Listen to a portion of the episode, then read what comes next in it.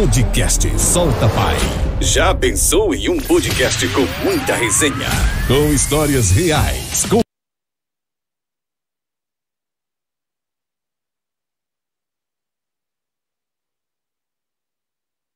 relatos e muita experiência compartilhada, totalmente descontraído e sem regras para um bom bate-papo? Então se prepare, porque aqui o convidado solta tudo que acumulou em anos com a sua trajetória de vida. É isso mesmo, podcast Solta Pai, começa agora!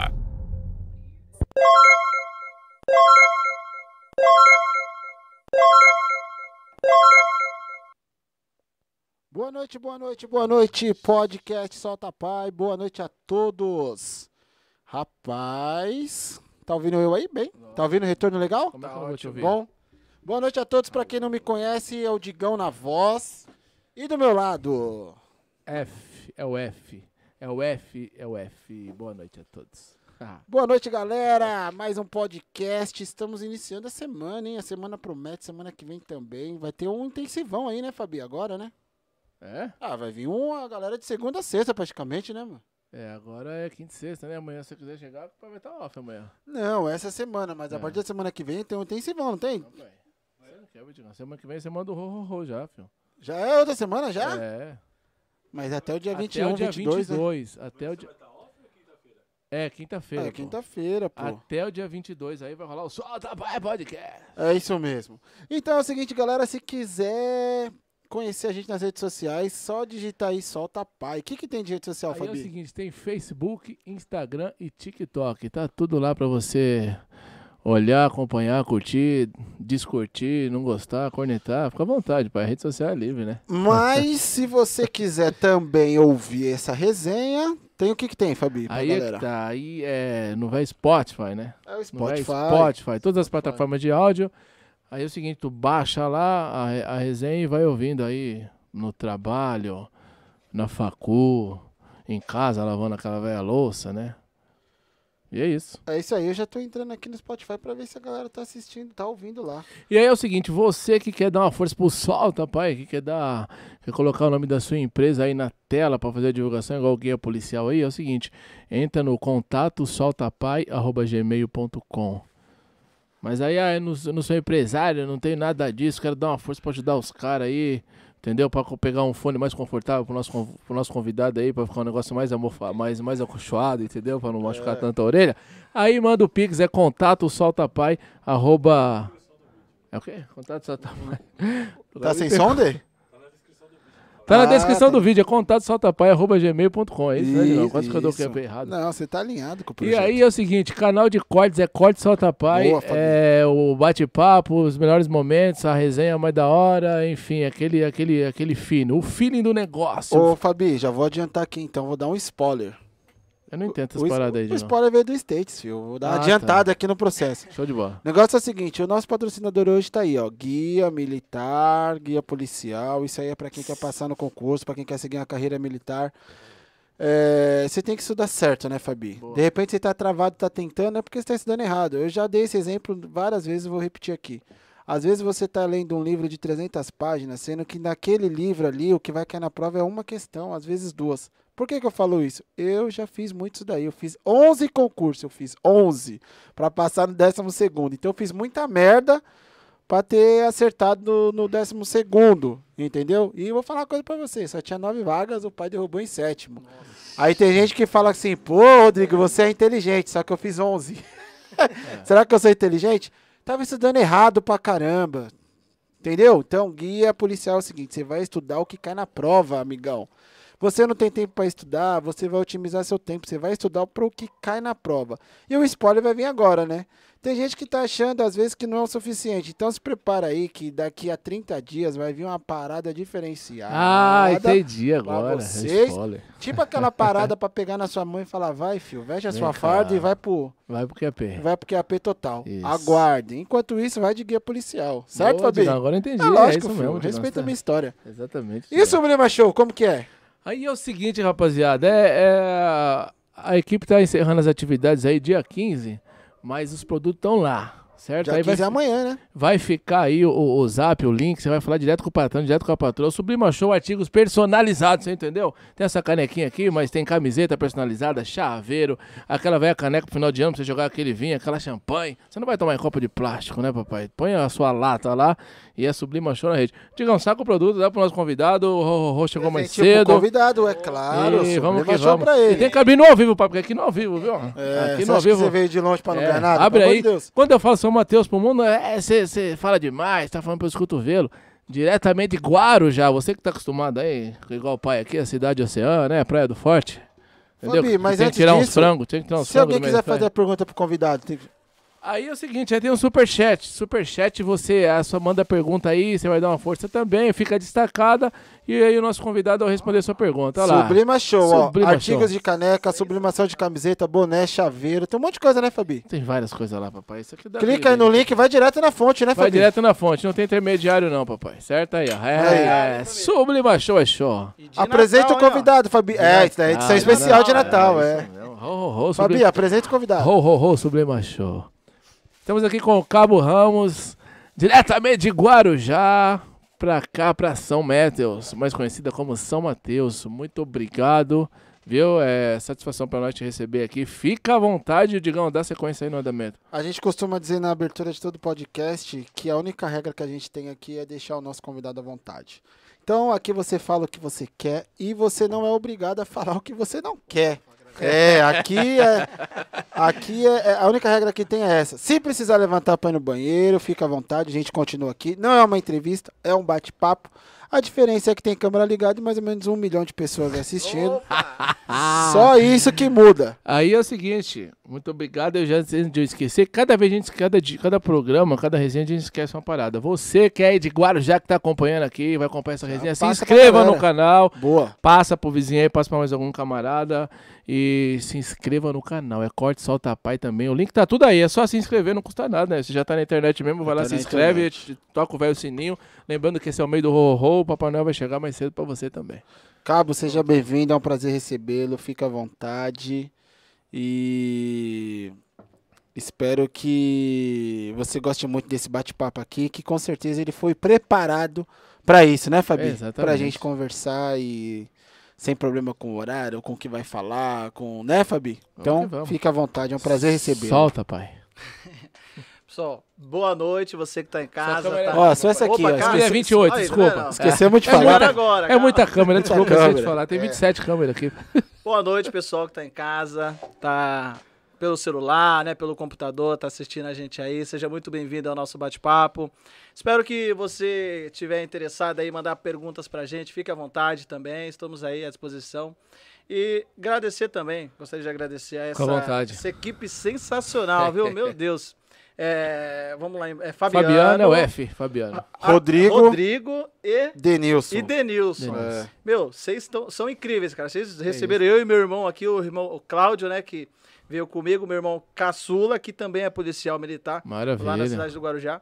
Vocês receberam a gente muito bem aqui, o bate-papo de início aqui. Tirando que a gente chegou aqui 1 hora antes, né? Mas isso é legal, pô. Saímos, foi umas 4h20, tava saindo de lá do Guarujá, aí achamos, né, talvez tenha imprevisto, então vamos sair adiantado, né? Boa. E aí chegamos quase 1 hora antes, né, cara? Mas parabenizar também a estrutura de vocês aqui, meu, é incrível tudo que eu vi aqui, vocês, nossa, cara, ficou demais, incrível. O pessoal, às vezes, está em casa, não tem noção do esforço que vocês fazem aqui para manter né, essa estrutura toda aqui. Vocês mesmos estavam falando de qualidade de som, qualidade de imagem, de tudo que vocês estão se preocupam em melhorar, né? Para poder chegar o melhor conteúdo para o pessoal em casa aí.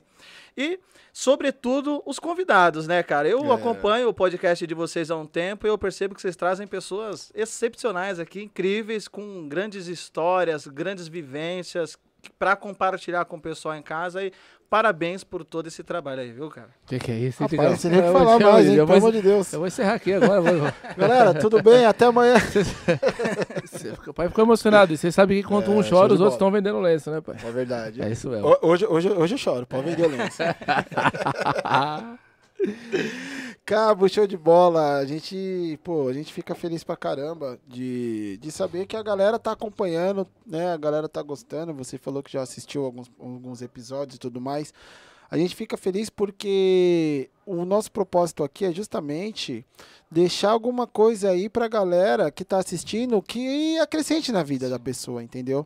A gente costuma até dizer, fala assim, olha, a gente nem tá aqui pra concordar ou discordar de convidado, a gente só quer ouvir diferentes opiniões, e aí você que tá assistindo aí, você tira a sua conclusão. Isso. Obviamente eu tenho a minha opinião, o Fabi tem a dele, mas não cabe no podcast, a não ser que você me pergunte, o que você acha disso? Aí eu vou responder, mas se você não perguntar, eu quero só te ouvir. Bacana. Né? E eu acho que esse é o propósito, né, Fabi? É isso mesmo, Digão. E já falando em ouvir, a gente gostaria de ouvir por que policial militar? Da onde que vem essa ideia? Porque antigamente eu encontrava muita criança que falava que queria ser polícia. Hoje já mudou, é MC, é outras paradas, é youtuber, né, Fabi? É. E da onde que vem essa vontade? É, então, Rodrigo, eu... Com 18 anos, né? Servi no Exército, né? Serviço obrigatório, né? Fiquei um ano nas Forças Armadas, lá na cidade do Guarujá, no Forte dos Andradas. E até então, nunca tinha passado por nada parecido com algo militarismo, né? Que nem a gente vê hoje, tem patrulha mirim, né? Tem umas crianças que tem um contato, tem um parente, alguém, né? Militar. Eu nunca tive, né, cara? Então, não era um sonho de criança ser policial. Não cresci com esse pensamento, né? Inclusive, eu cresci acreditando... Todo mundo tem um sonho na vida, né? De se tornar, ter uma profissão no futuro.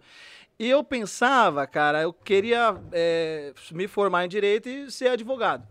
Me formar em Direito eu consegui. Eu sou formado, né, pela Unesp, lá na cidade do Guarujá, né, Faculdade Unesp, e só que não segui, né, nesse caminho, né. Então, o que acontece? Logo depois que eu saí das Forças Armadas, eu fui trabalhar no mercado, né, trabalhar na área da entrega e tal, e aí tinha uma empresa lá no mercado, que se chama Honda, né, acho que hoje ela nem faz mais, né, no mercado, né, Mercado Oeste, um monte de outros mercados. Essa empresa de segurança, a dona da empresa me conheceu, eu trabalhava lá na entrega, trabalhava no mercado, era um trabalho informal, né? E aí ela me chamou para trabalhar como segurança no mercado. E aí eu fui, trabalhei pouco menos que 3 anos, né? Eu não tinha terminado os estudos na época. Lembrando o pessoal de casa, meu... Estudo é muito importante. Às vezes você deixa de uma oportunidade passar por falta de estudo. Então, eu não tinha terminado o estudo ainda, tive alguns problemas que no decorrer né, aqui do podcast a gente vai conversar, mas eu não tinha terminado ainda. Aproveitei o tempo que eu trabalhava nesse mercado como segurança, trabalhava de dia e à noite saía direto para a escola e consegui, mediante supletivo, terminar os estudos. Logo na sequência que terminei os estudos, eu pensei, eu vou fazer concurso público. Meu, é bacana, muita gente tenta fazer, é claro que nem todo mundo consegue, mas eu vou fazer, né? Não deve ser tão difícil assim. Aí eu não tinha um objetivo, falar, vou fazer policial militar e quero ser policial militar. Eu pensei, eu vou fazer o que aparecer de concurso público, de qualquer área aí, de segurança ou de educação, o que der para eu fazer. Administrativo. Exatamente. O que der para eu fazer, eu vou fazer e eu tenho certeza que eu vou passar. Eu cheguei a fazer o concurso da ESA, que é o Sargento das Armas, Forças Armadas, né, e tal. Eu fiz uma vez... E por pouco eu não passei, né? Aí, mas eu estava nesse objetivo que eu teria que entrar, né? Trabalhar, passar num concurso público, era o meu objetivo. Então, na sequência, abri o concurso da Polícia Militar, Estado de São Paulo. Eu repito, não era um sonho, era só, né? Virar funcionário público de início, né? E aí, de primeira, graças a Deus, eu passei, passei na prova, passei... Aí, meu, são diversas, né, etapas, seletivas, para você poder... Não é simplesmente tu passa numa prova, tu simplesmente faz um cursinho incrível que você falou aí, né, que deve formar inúmeras pessoas todos os anos, né, o cursinho, e aumenta as chances, sim, das pessoas passarem, que inclusive eu não tinha essa condição de pagar um cursinho na época, né? E aí, cara, fui lá e fiz a prova da Polícia Militar. Bom, as pessoas me perguntam, pô, mas passou em tudo de primeira? Como é que foi? Primeiro, foi Deus, né, cara? Foi Deus. Eu não tinha dinheiro, como eu te falei, para fazer o cursinho. Então, eu olhava no edital o que, que ia cair. Inclusive, eu até falo, pessoal que não tem condição de pagar cursinho, é uma boa pedida. Não tem condição de pagar, às vezes está achando caro, às vezes está desempregado e está prestando concurso porque quer emprego e tal. É, eu entrava no YouTube, eu olhava no edital, o que, que ia cair na prova, entrava no YouTube, assistia vídeos aulas, ia lá e aprendia sobre o assunto, né, o que, que ia cair. E aí foi assim que eu estudei. Passei na prova, fui passando nas seletivas, graças a Deus passei tudo de primeira, né? Não precisei fazer uma nova tentativa. E aí, cara, meu, passei no concurso da Polícia Militar, desde então não fiz mais concurso público fora. Eu fiz outro interno dentro, né? Depois de alguns anos eu cheguei a prestar para cabo, graças a Deus de primeiro passei também. É igual você falou, né? Não é, falou antes, né? Que não era porque era o cara mais inteligente do mundo. Não. Você falou que prestou diversas vezes um concurso aí. Só 11. Mas eu atribuo isso muito a Deus, né, cara? Ah, eu sou um cara que eu me considero muito abençoado. E foi assim que originalizou tudo isso. E hoje estou aí na Polícia Militar, né? Graças a Deus. Não me arrependo de ter prestado esse concurso. Para mim, esse tempo todo, já vai fazer 12 anos agora em março, tem sido incrível, cara.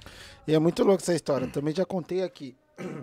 Já falei isso várias vezes. Eu escutei de um cara, eu não vou esquecer nunca mais. O cara falou assim pra mim, falou: Rodrigo, não é você que escolhe o cursinho que você vai passar, é o concurso que te escolhe, cara. Porque na época que eu passei pro concurso que tinha 7 provas da área da 7 vagas pra área da educação, eu só fui fazer a prova por ir, porque eu tava se preparando pra um concurso de 400 vagas. Eu passei no de 7 e reprovei no de 400. Meu Deus. Como assim? É muito louco, né?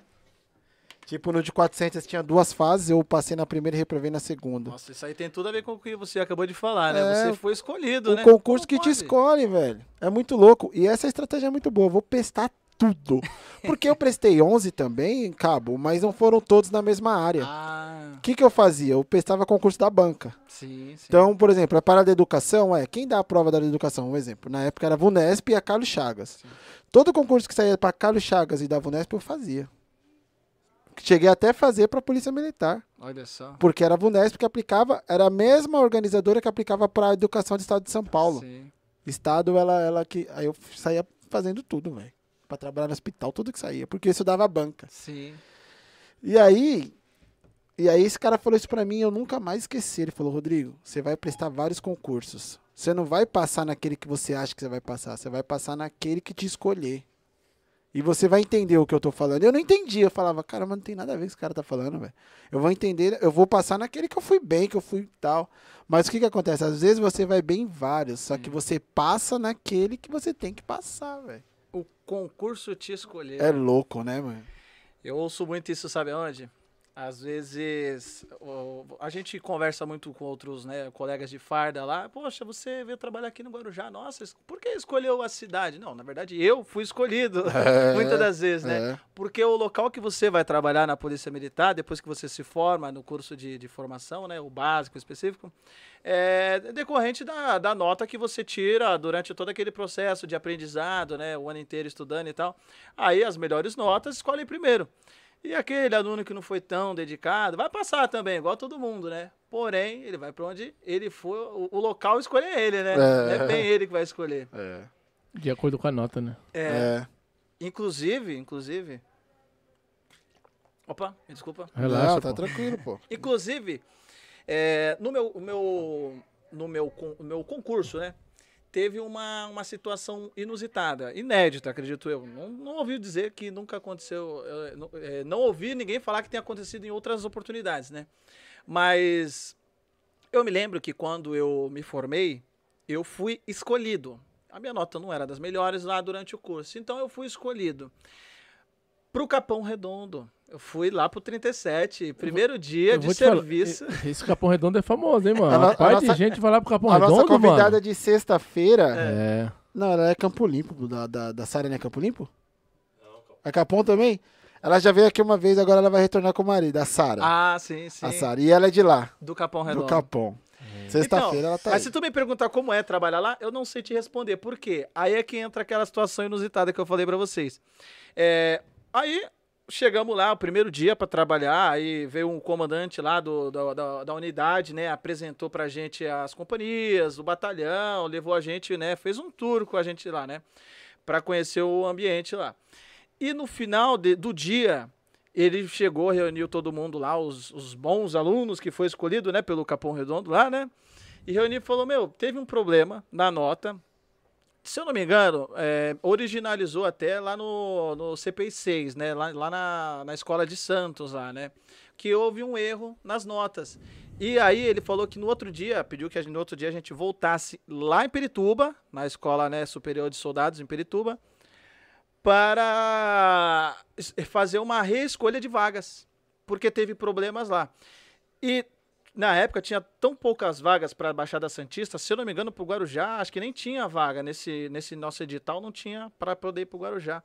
Então eu pensei, vou ter que ficar um tempo, né, morando lá no Capão Redondo, né, ali na região ali, alugar casa, já estava combinando com os amigos que eram de lá da Baixada, para a gente estar alugando casa lá e rachar, para não ficar tão pesado, né, porque subir e descer todo dia é complicado. Dá, né? E aí, a gente foi fazer a reescolha de vaga. Quando a gente chegou lá, apareceu tanta vaga, cara, pra Baixada Santista, meu, que mesmo se eu... Acho que se eu fosse um dos últimos lá do concurso lá... Teria escolhido. Eu teria, o Guarujá teria me escolhido. Não, não teria como... outra possibilidade. Era Guarujá, ou era Santos, era São Vicente, era Baixada Santista. Então aí sim eu consegui ir trabalhar na cidade que eu moro desde os 12 anos de idade. E tô muito bem lá, tô muito feliz. Mas é isso aí. O fato de tu ser escolhido também pelo local que você trabalha. É muito louco, mas é verdade, velho, essa parada aí. É. Porque teve uma época que eu fiz um cursinho também, era só de carreira policial, né? E eu já trabalhava na educação. Sim.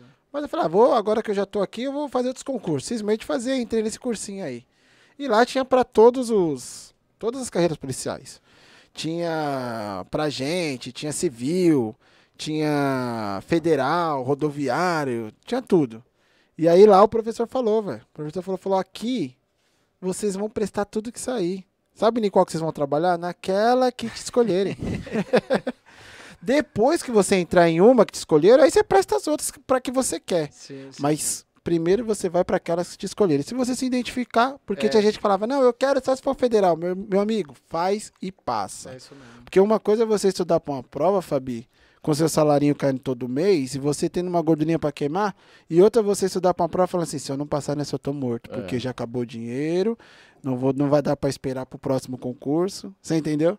É a mesma coisa quando você vai fazer na faculdade, né, velho? Você vai pra faculdade de ônibus, pedindo carona, com dinheiro pra comprar um lanche. Na minha época era R$1, um pão com salsicha, velho. Todo mundo ia tomar café na padaria e tinha que ir no botequinho, que era R$1 com pão. E graças a Deus que tinha o botequinho. Sim, sim, porque o croissant na padaria era 3, no botequinho era R$1 com salsicha com molho. Era um. E aquela salsicha já tinha uns dias, né?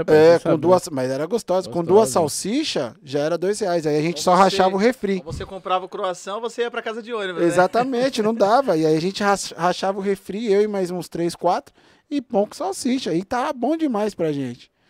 Uma coisa é você estudar assim, outra coisa é você já ir dentro do seu carro. Você entendeu? Aí a professora fala assim, hoje é prova, quem não passar não vai pegar o diploma. Você fala, tá bom. Aquela pressão você já conhece. Vai estar por aqui, vai sair por ali. Chega lá na prova, você vai livre, você vai tranquilo. Agora naquela época, Fabi... A gente tinha medo de perder a bolsa, eu fui bolsista, a gente tinha medo, eu falava, velho, tem que estudar, mano, e eu burro pra caramba, estudava 10 vezes mais do que qualquer pessoa, filho, porque eu tirava no tempo de estudo. Tem gente que estuda meia hora e já tá preparado pra prova, a minha esposa é uma que nem estuda, sim, ela só presta atenção na aula, ela vai pra prova, ela arrebenta. Eu gravava a aula no gravador, fazia anotação no caderno, Fabi, e chegava em casa, eu via a aula de novo e via as anotações de novo e fazia a anotação em cima da gravação de novo. Mas sabe o que eu penso sobre isso, Rodrigo? Tem gente que ele absorve o conteúdo com mais facilidade, às vezes ouvindo, às vezes vendo, e, né, e de várias outras formas. E eu vou falar pra você, cara, às vezes vai muito da forma que a pessoa explica, né? Então, às vezes, eu tá na sala de aula, o professor, você gosta dele, você... Meu, é uma coisa boa, você, né, absorve com mais facilidade. Agora, se você já tiver uma certa resistência àquela pessoa que tá falando, ou, sabe? Dificulta, né? E vai muito de momento também. Às vezes você não tá num dia bom e a aula é muito boa, aí você não consegue absorver grandes coisas. Então, é igual você falou, é bom mesmo você ir na videoaula, você vai... Se não, nessa videoaula não tá bom, você vai na outra videoaula, esse instrutor, não sei, não tá legal, esse professor, você consegue ter essa mesma matéria com outra pessoa te explica. Às vezes... O aluno que está do lado entende a matéria e ele consegue te explicar com uma facilidade que o professor mesmo não soube te passar, né? É. E você absorve com mais facilidade. É assim que funciona. É, rola toda essa parada aí, né? Eu sempre fui muito... Sempre tive muita dificuldade para entender, Fabi. Só que era o seguinte também, quando eu entendia já era, né? Eu demorava para aprender, mas quando eu aprendia, aí já era. Só que era assim, tipo, o que o pessoal estudava 1 hora, eu tinha que estudar 5. Sério, velho. Mas o importante é aprender. Te juro, pô. Te juro, o professor passou uma aula uma vez de regrinha de 3, coisa de ensino médio, velho. Ah, não acredito que tem gente aqui que não sabe fazer regrinha de 3. Aí eu levantei a mão. Falei, mas Rodrigo, é do ensino médio. Falei, professor, meu ensino médio foi feito nas coxas. Era só futebol e campeonato no Sesc. Exatamente. Não tinha mais nada disso. Eu lembro da regrinha de 3, só que... Quer dizer, eu fiz a regrinha de 3, só que eu não lembro. Sim. Não pratiquei, agora eu tô na faculdade, tô perdido. Ô, Rodrigo, pelo amor de Deus, fica aí no final da aula aí que eu te ensino. Aí todo mundo vazou, eu tive que ficar, já tinha levantado a mão. Aí ele passou pra mim, mas o professor muito sábio, ele passou pra mim e falou, fez assim pra mim, Fabi, ó, lembra com as pessoas. Amanhã você tá ensinando isso daí, porque ninguém sabe. É mesmo? Ele falou, é. Aí no dia seguinte ele falou, galera, é o seguinte, era aula de nutrição. Falou, galera, é o seguinte, ó, quem tá com dificuldade no exercício aqui pra calcular... as calorias e tal, isso aqui é regrinha de 3. Se você tá com dúvida é porque você não lembra como faz a regrinha de 3. Qualquer coisa, pergunta pro Rodrigo, hein? Ixi, jogou a resposta, pai. Jogou, mano. Quando acabou a aula, Fabi, a minha mesa parecia um formigueiro cheio de gente. Falei, ah, ontem ninguém quis levantar a mãozinha, né? Agora ficaram com vergonha. Agora que eu aprendi, vocês querem... Ah. Mas sabe o que é? Você mesmo disse, o pessoal foi embora, você ficou sozinho lá. Às vezes o cara não quer levantar a mão porque ele quer ir embora, né? Também. Ele quer sair dali. Mas também o pessoal tem vergonha, porque era conteúdo de ensino médio, mas eu fiz... Ah, sim. É, regra de 3 é de ensino médio, mas eu sempre fui cara de pau, falei, não, eu não sei. E eu até hoje, velho, até hoje. Se você falar sobre, pô, você não sabe fazer isso, a coisa é tão simples, eu falo, velho, não sei, mas se você me ensinar eu aprender, já era, velho. E falando nisso daí, Cabo, aí você entrou na polícia, você tinha noção o que era ser um policial? Olha, eu... A referência que eu tinha de ser policial é o que a gente via na televisão, né? É claro que não como a gente vê hoje em dia. Hoje em dia tá tudo mais fácil de ter acesso à informação, né? É, não faz muito tempo, mas isso há 12 anos atrás. A referência que eu tinha era de ver os policiais passando também na rua, patrulhando e tal. E não sabia como era. A missão árdua. A gente sabe que o policial tá ali para prender bandido, né? Para defender a população, mas os detalhes, cara, o sufoco que o policial passa, e muitas das vezes a população não vê, porque o sufoco do policial, ele não é só ali no, vamos dizer, no campo de batalha, né? Na hora do patrulhamento, na hora de atender uma ocorrência. O sufoco de um policial, ele começa, acredito eu, até na própria casa. Porque vivemos dias... que pelo fato de você ser policial, às vezes o teu filho pode ser hostilizado na escola. A sua esposa pode ser hostilizada no trabalho. A sua presença em alguns locais, mesmo de folga, sem farda, incomoda pessoas. Você está num ambiente que você não sabe se ali tem gente que tem um irmão preso ou algum parente que às vezes trocou tiro com a polícia e acabou tendo sua vida ceifada. Então, a pessoa, não sei se por natureza, ela já odeia o policial, independente se ele se a pessoa que está ali é uma pessoa boa ou não, ele tem uma resistência, tem um bloqueio. Então, eu até levo como isso como lição. Eu já por diversas vezes, né, eu costumo fazer trabalhos sociais, né, e tô sempre divulgando, né, lá na cidade do Guarujá, né, na maioria das vezes na cidade do Guarujá. Já recebi muita mensagem de pessoas que tinha esse bloqueio, que falou que não gostava da polícia por causa de tal situação, que uma vez foi abordada, aconteceu tal coisa que ela entende que seja uma arbitrariedade e tal, E a pessoa, depois que começa a acompanhar o nosso trabalho, ou não só o nosso, mas de outros, né, bons policiais que se dedicam e estão tentando fazer, dando o seu melhor, né, passa a ter uma outra visão da Polícia Militar, não só da Polícia Militar, acho que de qualquer órgão de segurança, porque é igual eu falo, né? Toda profissão tem o bom e o mau profissional, independente de qual área ele pertence. É da pessoa. Se a pessoa não é uma pessoa boa, ela ser policial ou ela ser um médico, não importa, ela vai ser um mau profissional. É ela, é a pessoa, não é a farda ou né, o uniforme que ela carrega. Então, igual eu falei, começa em casa, né? Muitas das vezes a batalha também começa que policial, a gente sabe, não pode fazer bico, né? Tem muitos policiais que fazem, mas não podem fazer bico, e às vezes a renda também, né? Vamos falar do lado financeiro também, tem esses problemas.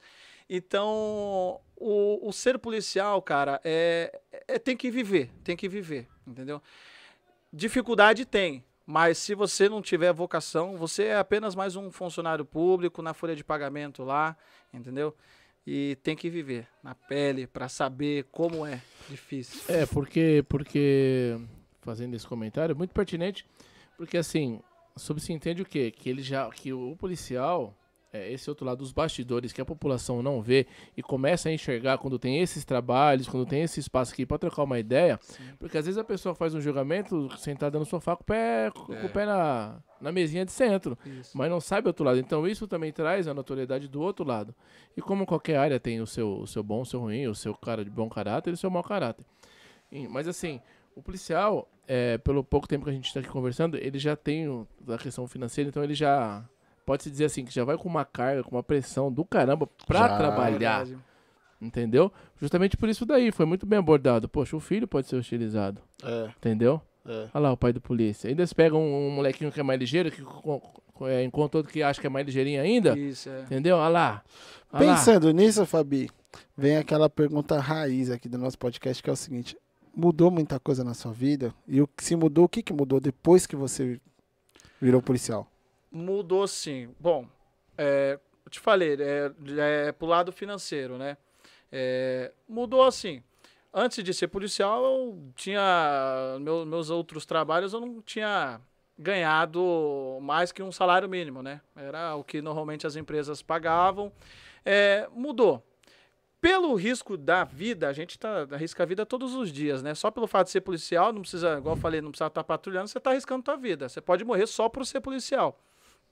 Então, vamos dizer que para uma pessoa, todo policial sabe disso, a gente conversa muito sobre isso. Para quem não tem um concurso, para quem não tem um curso superior, não está trabalhando, não está naquela profissão decorrente de um curso superior, porque sabe, quando você tem um curso superior e trabalha naquela área que você fez o curso, normalmente você ganha um pouco mais.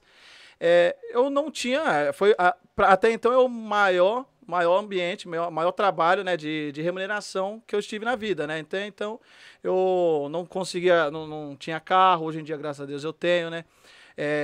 Posso morar num lugar melhor, eu moro lá no Guarujá, mas não moro em frente à praia, mas moro num local que eu consigo dar um pouco de segurança para a minha família, né?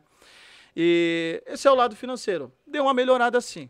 Eu sei que pode melhorar muito, mas no meu caso, falo só por mim, melhorou bastante. Agora, por outro lado, melhorou também a forma que muitas pessoas... A gente sabe que tem muita gente que realmente hostiliza o policial, a família do policial, mas tem muita gente que gosta. Então, quando o policial está num local e ele tem pessoas ali que gostam, sabe que você é policial, passa até a te tratar melhor também, porque você é policial, você é um agente ali que representa a lei, a ordem e tal... Os olhares da sociedade, eles mudam sobre você, não tem jeito. O policial, quando chega no local e sabem que ele é policial, ele é notado, ele é para muitas pessoas, ele é visto como uma referência, um formador de opinião. Eu costumo falar para todo mundo que o policial, ele é um formador de opinião dentro da casa dele, até no trabalho, né? Em qualquer lugar que o policial tiver, ele é um formador de opinião e formador de, muitas das vezes, eu acredito, de caráter. Porque tem muita gente que se espelha em policiais, né, em bons policiais. E eu fico feliz quando eu vejo o jovem acompanhando o nosso trabalho, né? Que hoje, graças a Deus, a gente tem momentos como esse de conversar e poder falar coisas que tem jovens assistindo e que, às vezes, sai daqui uma lição boa que ele vai levar para o resto da vida. Por exemplo, prestar um concurso. Às vezes ele tá sem um rumo na vida e depois dessa ele fala, pô, meu, eu vou prestar um monte de concurso que aparecer. Foi legal aquela conversa lá, vai que eu passo em um. Se eu não quiser, enquanto eu tô nele ali, trabalhando, empregadinho, eu vou prestando os outros, até ficar no que eu quiser. É isso aí. Né? Então, mudou sim, cara, mudou bastante coisa. Eu atribuo isso a quase que unânime, a coisas boas, coisas positivas, né? E toma aí, cara, graças a Deus. As amizades continuaram as mesmas ou você perdeu algum amigo? Olha, eu não vou dizer que eu perdi amigos. Pessoas que se afastaram, passaram a olhar de forma negativa para mim, já não eram meus amigos. Mas a gente acaba, assim, se afastando de algumas pessoas que você tem próximo, pelo fato de que naquele momento que você vira policial, o teu ciclo de amizade, ele muda muito. A tua vida muda muito. O que você faz, você... Por exemplo, eu tô sempre trabalhando, ou tô com a família... Antes de ser policial, com as amizades a gente saía, né? Frequentava barzinhos, né? E tal. E você passa a se envolver mais com o pessoal que trabalha, que vive o seu dia a dia, porque a conversa é a mesma, sabe? As atitudes, muitas das coisas são a mesma, o pensamento passa a ser meio que ali na mesma linha, então acaba mudando isso, sim. Você precisa ser um pouco mais seletivo, né? Não tem isso, exatamente. Não tem pra correr, né? Se afastar de pessoas que você, pô... Tem pessoas, muitas das vezes, que porque ele tá com o policial, ele acha que ele pode tudo. Porque o policial vai segurar tudo. Todo convidado fala isso. Essa parte é embaçada mesmo. Na verdade, quando você tá com o policial, você quase não pode nada. Porque o policial tá ali e ele é o centro. Ele de atenção de um pessoal que tá ali no ambiente. Então, o que acontecer ali, ó... Tinha que ser policial lá, tá vendo? E é policial, ó, e tá com o policial, e é amigo do policial, olha, e é filho do policial. Ou seja, você é visto dessa forma, as pessoas, elas meio que te analisam, o seu caráter, a sua conduta, né, as suas atitudes, e é assim que funciona, então... Você pode menos ainda quando você tá com o policial, viu? Então, trazendo pro chão de terra, tá com o berro na cinta, mano, então é tudo nosso hoje. Vamos ver se será o cara mesmo. Aqui é o seguinte, aqui nós vai fazer o que nós quiser, qualquer coisa nós dá um toque no irmão ali, no polícia, ele resolve. E tem essa parada. Ah, o Galesco falou isso aqui. É, lógico que tem, lógico que tem. Uma das coisas clássico é uma abordagem de trânsito. Pô, eu sou amigo do policial tal, mas se você é amigo dele, aí sim que tu tinha que andar, tá andando certo. Vai ficar levando problema pro policial. É, exatamente. Não, e outra, às vezes nem é, né? Só usa o seu nome lá. É verdade. Pra te derrubar. Eu sou amigo do policial, então mesmo assim, você é amigo dele, pô, legal, ele é bacana, mas deixa eu dar uma olhada aí. Não, outra. Aí vai o porta-luva, mamãe, cai os kits. Eu deveria ser diferente, né? Guarda de trânsito, ó, você tá levando a multa, você tá sem cinto. Pô, mas eu sou amigo do policial. Qual policial? Ah, então é o pneu também, o porta-mala. Porque se é amigo do policial, você teria que andar direito. Você.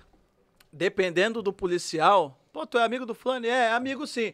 Mas amigo meu anda certinho. Pode meter-lhe a caneta, meu. É, pô, vai derrubar o polícia.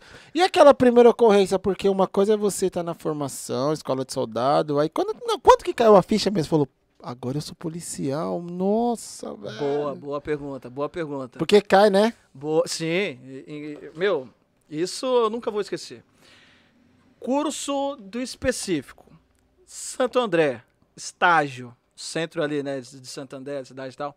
E a gente sai para estagiar finais de semana, né, para poder ir pegando o feeling do trabalho, e já saber o que espera a gente na rua. Então, eu vejo muito lá no Guarujá, acontece o pessoal do CPI 6, do 6º, indo fazer estágio na praia lá, e é até um pouco engraçado, você já vai entender. Então, aí Santo André, centro de Santo André, fazendo estágio. E aí você solta aquele monte de... Com todo carinho, um monte de recruta, né? Não tô diminuindo ninguém, né? Não, show de bola.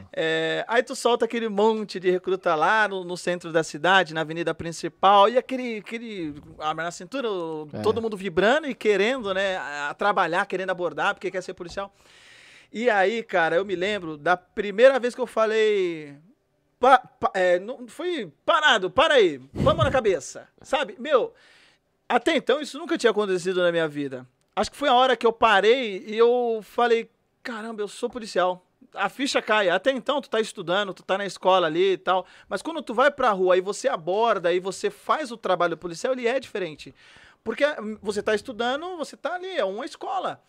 E aí você fala na abordagem parado, mão na cabeça e tal, a pessoa para, porque você, naquele momento, você tem, pela lei, está amparado, né, a cercear o direito dela de ir e vir para efetuar certo. A abordagem, e a pessoa vai te obedecer, e vai dizer, caramba, é diferente, hein? É isso aí, sou policial. E aí foi a hora, vou falar para você, que caiu a ficha. Eu falei, meu, é diferente, sim, e agora sou policial, e a minha vida é assim que vai ser, e aí você caramba, toca o barco. Meu. Porque deve ser muito estranho, mano. E aí nessa daí para, e como é que foi? Então, não, aí você vem na entrevista, né, e conversa com a pessoa, aí, aquela parte da, que eu falei dos recrutas lá na praia e tal, e você acha, eu acho engraçado, vocês vão ver aí. Aí que acontece, nessa abordagem, tu aborda o cara aqui, e então naquela avenida principal tem, vamos dizer, uns 20 recrutas espalhados em duplas, né? Então, às vezes você vê uma pessoa que você tem como uma fundada suspeita, pô, esse cara tá um exemplo, né? Tá de casaco, tá um calor de 30 e poucos graus e o cara tá de casaco. Poxa, ou ele tá resfriado, ou ele pode estar com um volume na cintura ali, tá armado, tá com alguma coisa, então você aborda. Mas numa situação dessa, às vezes tu aborda o cara e ele fala, nessa situação, inclusive lá na praia, poxa, fui abordado ali 3 vezes, senhor. Passei por 3 patrulhas, 3 me abordou, senhor. Poxa, senhor, deixa eu ir. Não, calma aí. Você tem que certificar que ele realmente tá... Vamos pra quarta, né, pai? E aí, o cara anda aquela avenida inteira, ou a orla da praia inteira, com aquele monte de recruta vibrando, querendo abordar, querendo trabalhar. Ele toma umas 5, 6 abordagens. Check in nós, Bradock. Até desiste, às vezes. Vai tomar, porque que acontece? O recruta imagina saindo, Digão. Check in nós, Bradock, Bruce Willis. Porque se liga só, ó. É verdade. Eu posso estar falando besteira, sim, mas na minha cabeça, o recruta quando sai da escola de soldado, é como se fosse uma forminha de gelo, tá? Todo mundo igual, porque não tem nenhuma experiência prática. A gente sabe que a rua ensina muito, né? O cara que nascido e criado na rua, ele sabe coisas que muita gente não sabe, isso ajuda. Mas na minha cabeça, o pessoal saindo ali da escola de soldado, tá todo mundo que nem uma forminha de gelo, tá todo mundo igual. Isso. A experiência que será adquirida a cada dia vai formando cada policial ali, na minha opinião. Então, imagina o seguinte, Fabi, a forminha de gelo, todo mundo igual, e não tô falando de forma pejorativa, pelo contrário, vocês vão me entender. Tá todo mundo ali pensando da mesma forma. Então, qual que é o pensamento? Sol de 40 graus, na praia, o cara tá de blusa. É um suspeito. Só que esse mesmo pensamento tá passando pela cabeça de 30 recruta que tá andando ali na... É verdade. Você entendeu? Então o que tá lá na ponta abordou, o que tá... depois de 100 metros vai abordar, depois vai abordar, depois vai abordar. É verdade. Então o cara vai ser abordado várias vezes, porque ele tá passando por uma esteira. É isso mesmo. É uma esteira. E naquela esteira todos estão pensando da mesma forma. É um palpite fino, né?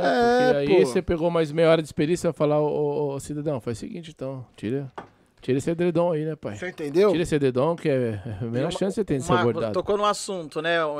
Se referiu a uma forma de gelo pela forma de estar todo mundo ali com o mesmo pensamento, né? Todo mundo com o mesmo treinamento até. E uma coisa, um mito que tem, é de que quando esse mesmo aluno, esse se formando, vai chegar na rua e o cara que tem experiência de rua vai falar pra ele, é um mito, isso aí acho que é universal no Brasil inteiro. O antigão vai falar pra ele, meu, esquece tudo que você aprendeu na escola, que aqui é a rua, é diferente. Não é conversa, cara, não é assim que funciona. Quando você chega na rua, você agrega o que você aprendeu na escola, mais o que você vem na rua. Meu, eu cheguei pra trabalhar lá no Guarujá, trabalhei 1 ano com um policial muito antigo, o Marlon. Na época, soldado Marlon, agora aí foi a cabo, já tá aposentado, sargento. Se ele estiver assistindo a gente aí, um abraço, Marlon. Meu, aprendi muita coisa com ele. Na época ele tinha, acho que 21 anos já de policial. Caramba. Meu, então eu aprendi coisa demais com ele. E só agregou coisas positivas, né? Eu me lembro, cara, que a gente trabalhava acho que eu tenho como província. Lá no Guarujá tem um bairro afastado chamado Santa Cruz Navegante, que antigamente era até chamado e é conhecido também como Pouca Farinha, né? É um bairro afastado lá no Guarujá que o acesso mais rápido para ele é até para a cidade de Santos de barco. Fora isso, é uma cidade, é uma estrada de uns 10 minutos quase aí de carro. Então, trabalhava só eu e o Marlon, na viatura, nesse bairro isolado lá, e tinha uma base lá, não tem mais hoje. Essa base, de dia, tinham 2 policiais, então a gente ficava em 4, 2 na base e 2 patrulhando o bairro, abordando e tal. E durante a noite, não tinha ninguém de efetivo na base, só ficava nós, lá naquele bairro isolado, meu. E é inclusive, é um bairro que o tráfico de droga é muito forte lá. E a gente ficou um ano nessa pegada aí, trabalhava um dia de dia, no outro dia à noite, que lá no Guarujá assim funciona a escala, né? Um dia de dia, um dia à noite, aí sai do serviço, folga, aí depois folga o outro dia, aí começa de novo, de dia de dia. Aqui em São Paulo acho que funciona diferente, o pessoal tem a escala da turma que é da manhã e o pessoal que é só da madrugada, né? E, meu, aí ficamos um ano nessa pegada lá, nesse bairro, trabalhando, e aprendi coisa demais com ele lá. Embora tenha sido uma experiência, era perigoso, muito perigoso, até mesmo para um apoio chegar, porque era um local totalmente isolado e tal. Se eu não me engano, em 2006 até, acho que foi o primeiro local, um dos primeiros locais que houve os atentados, né? Teve os atentados no estado de São Paulo e tal.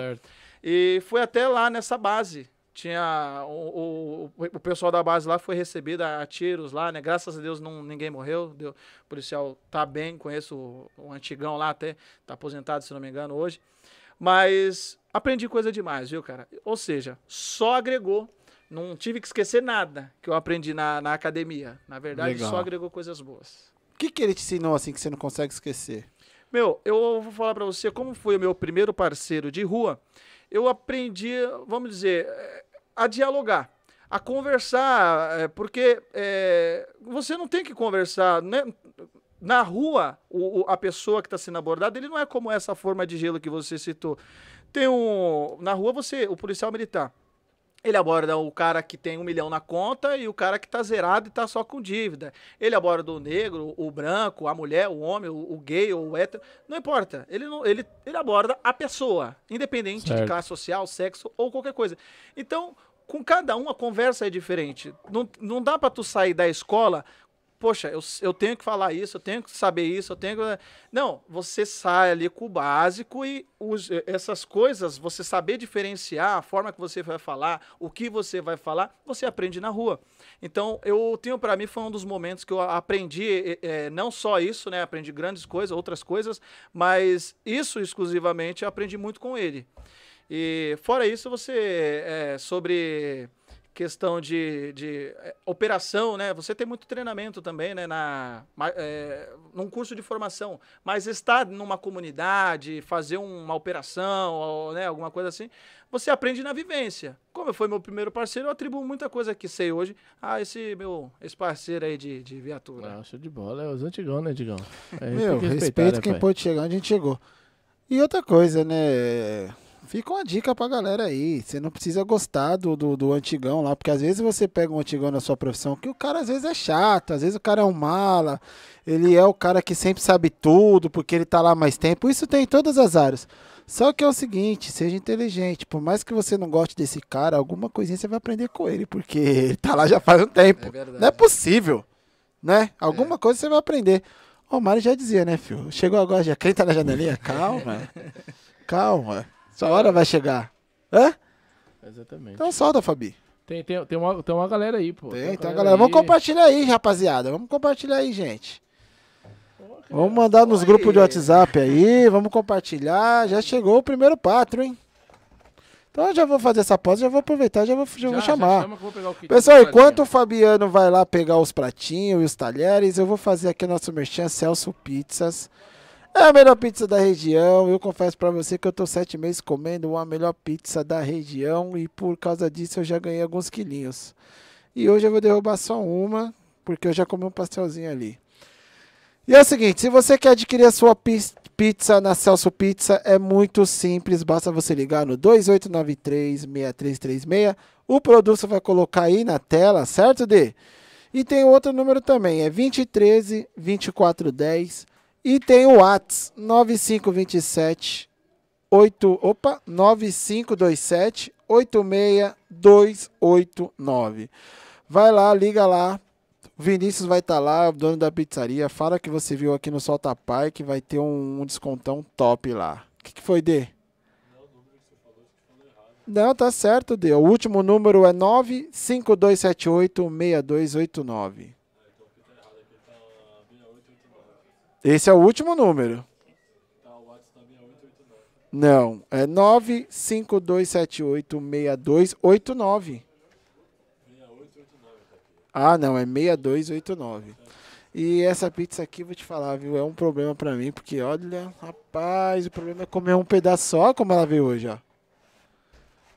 Eita, o que me quebra é essa borda, velho. Essa borda recheada aqui me quebra, hein, Fabi?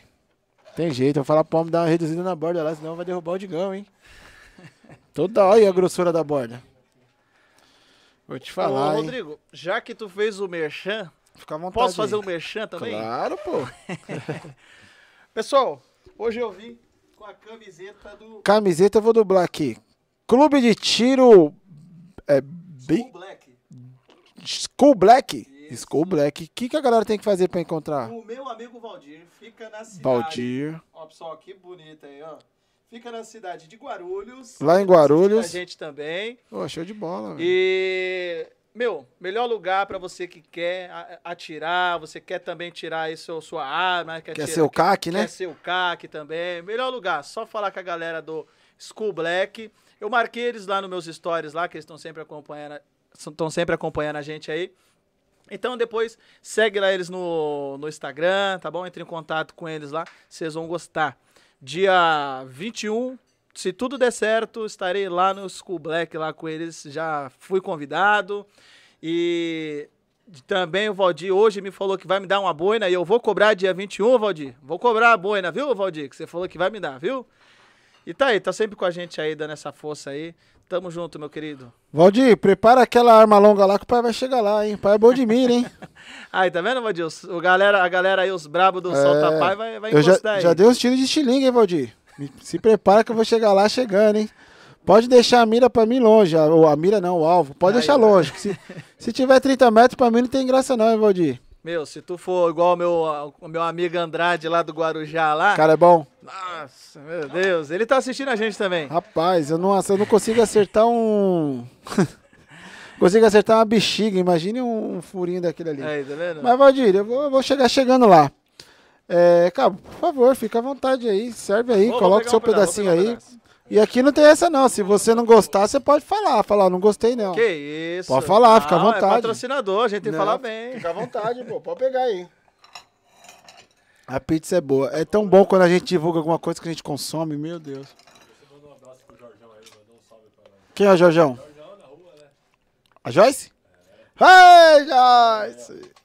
Solta Pai, ó, você falou o nome errado lá na rua, você falou Solta no Pai era o canal de futebol, o canal de podcast é Solta Pai.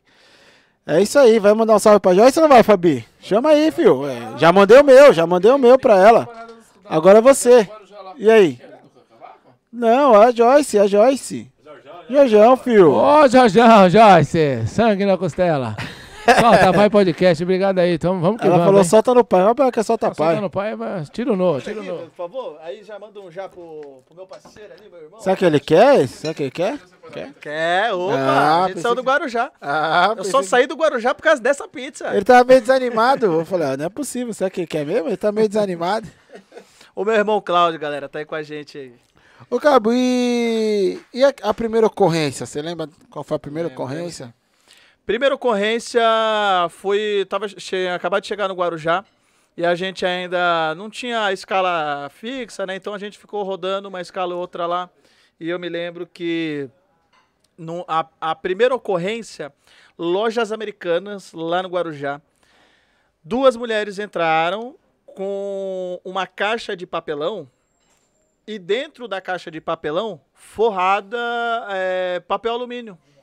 E aí elas encheram de produtos para quando elas saíssem, aquele detector lá não acusava, né? Aqueles botãozinhos lá. Sei. Só que a câmera, esqueceram da câmera, né? Acha que é só aqui. A câmera acusa, viu, filho? Tem os funcionários, tem as câmeras. E aí foram monitoradas e aí flagradas, né? Saindo com aquela caixa. E aí chamaram a polícia militar. E aí foi a primeira ocorrência que eu atendi. Putz, e chegando lá, como que foi? Aí não sabia de nada, né? Chegamos no local.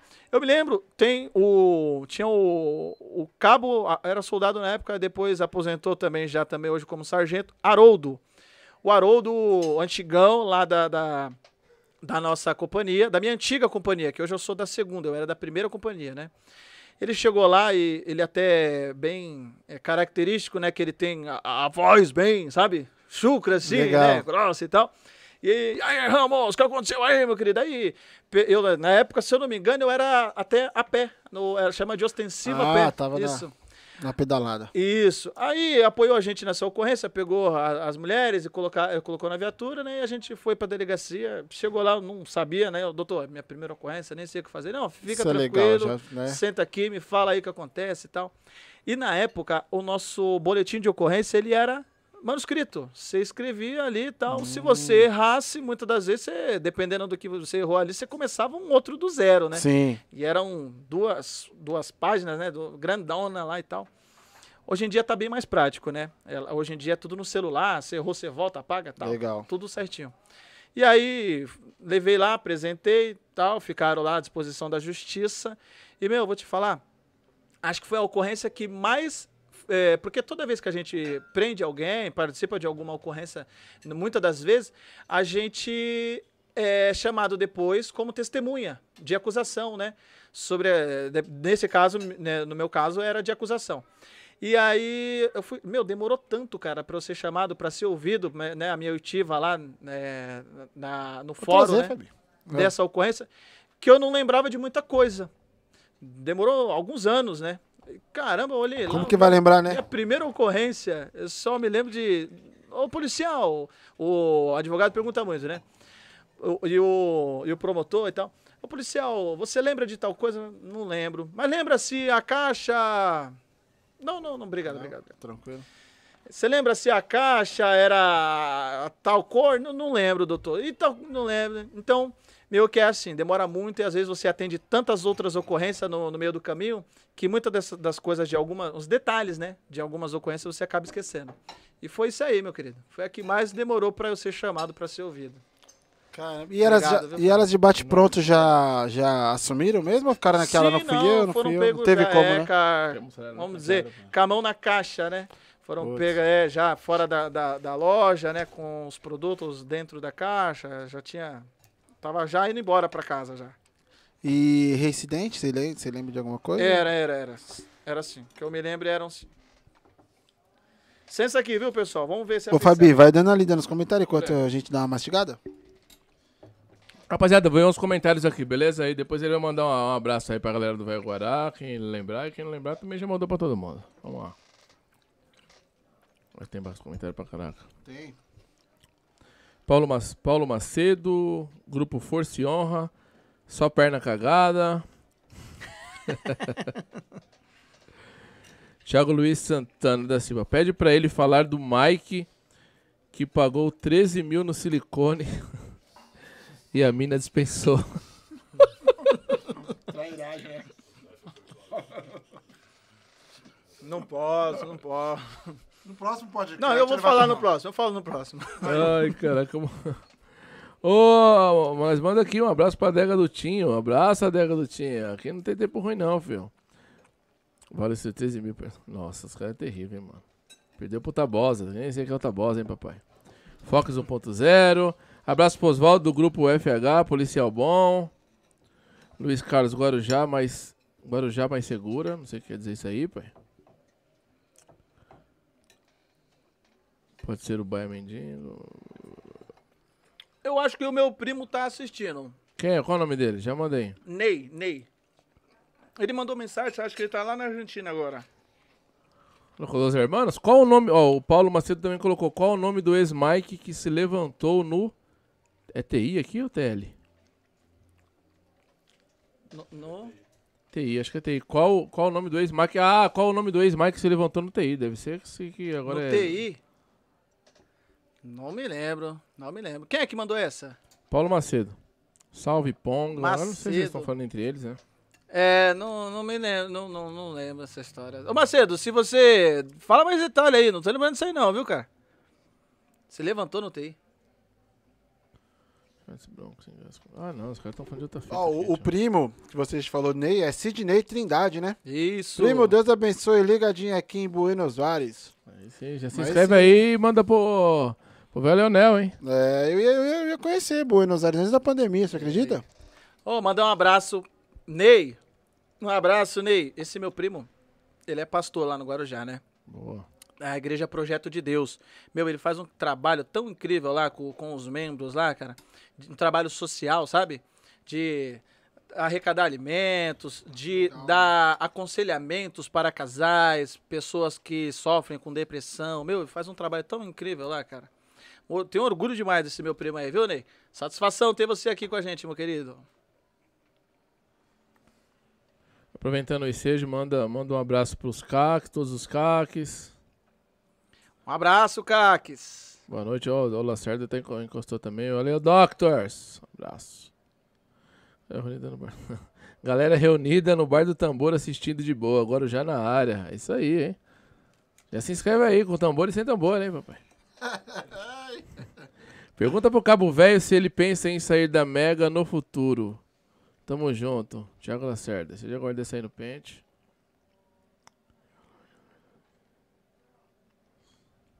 É isso aí, mano. Adriana Alves tá perguntando pra gente aqui, ó. Me desculpa, tá? Manda aí. Show. É, como é ter um irmão policial, polícia, os dois já trabalharam juntos. E tá falando que conheço o Ramos, o Cláudio, que é o meu irmão que tá aqui comigo hoje.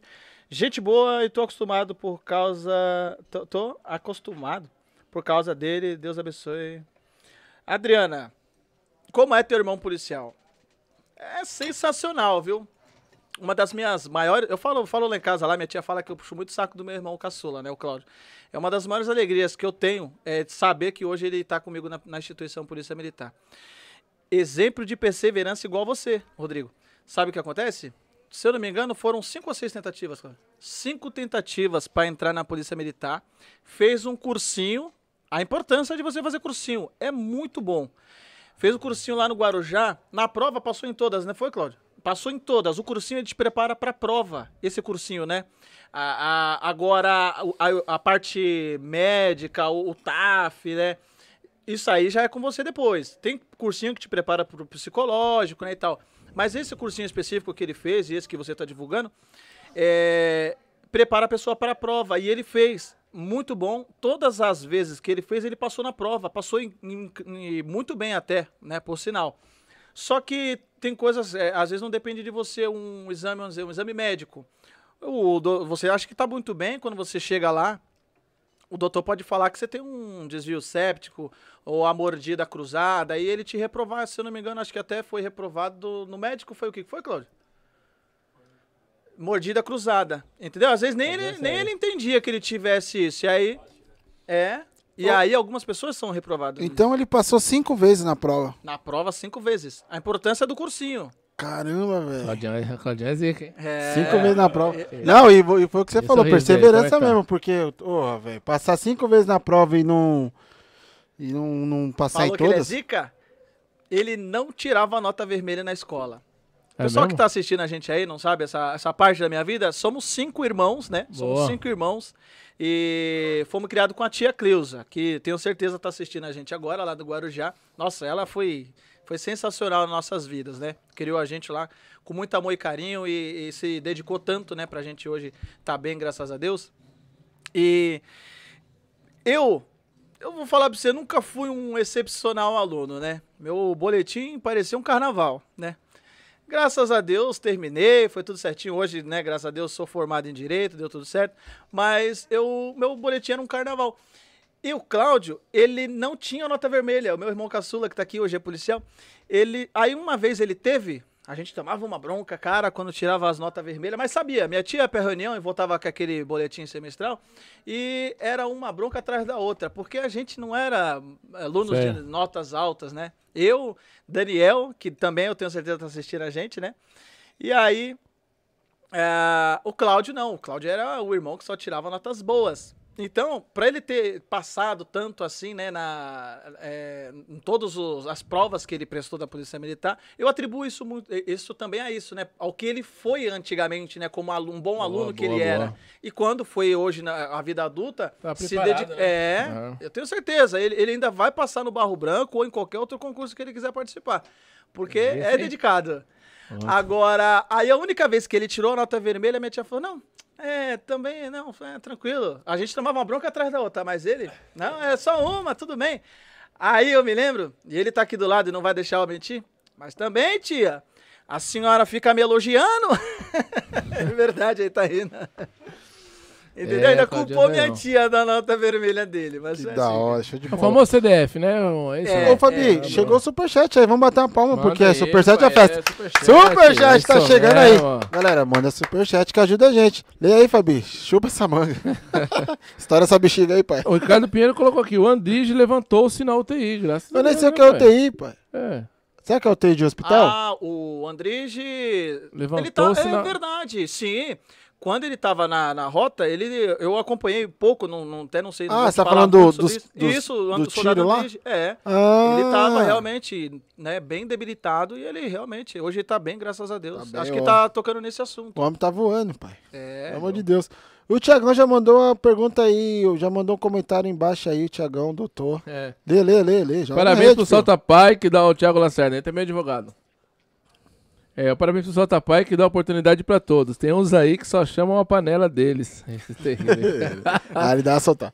O mais corado ele tem que dar, né? É isso aí, Doc. Não, aqui você sabe como é que é. É chão de barro, democrático, meu bom. Chão de barro, tá chegando cimento aí, tá chegando um piso aí. Pô, aqui é tão democrático, Fabi. Foi bom você tocar nesse assunto que já veio de tudo. Já veio coronel, já veio capitão, já veio soldado, já veio segurança, que vocês chamam de vigão, né? É vigão? É, isso. É vigão? Instrutor de tiro. Não chama de pirril. Pirril não, é vigão. Vigão. Instrutor de tiro também já trabalhou em escolta armada, blá, contar umas paradas aí. Que vem de tudo. Só não vem aqui quem não quer, né, Fabi? Quem quer, as portas estão abertas. Você sabe que teve uma vez que eu arrumei uma confusão com esse meu amigo lá do Guarujá, o Andrade, que tá assistindo a gente. Se ele não estiver vendo agora, eu sei que ele vai ver depois.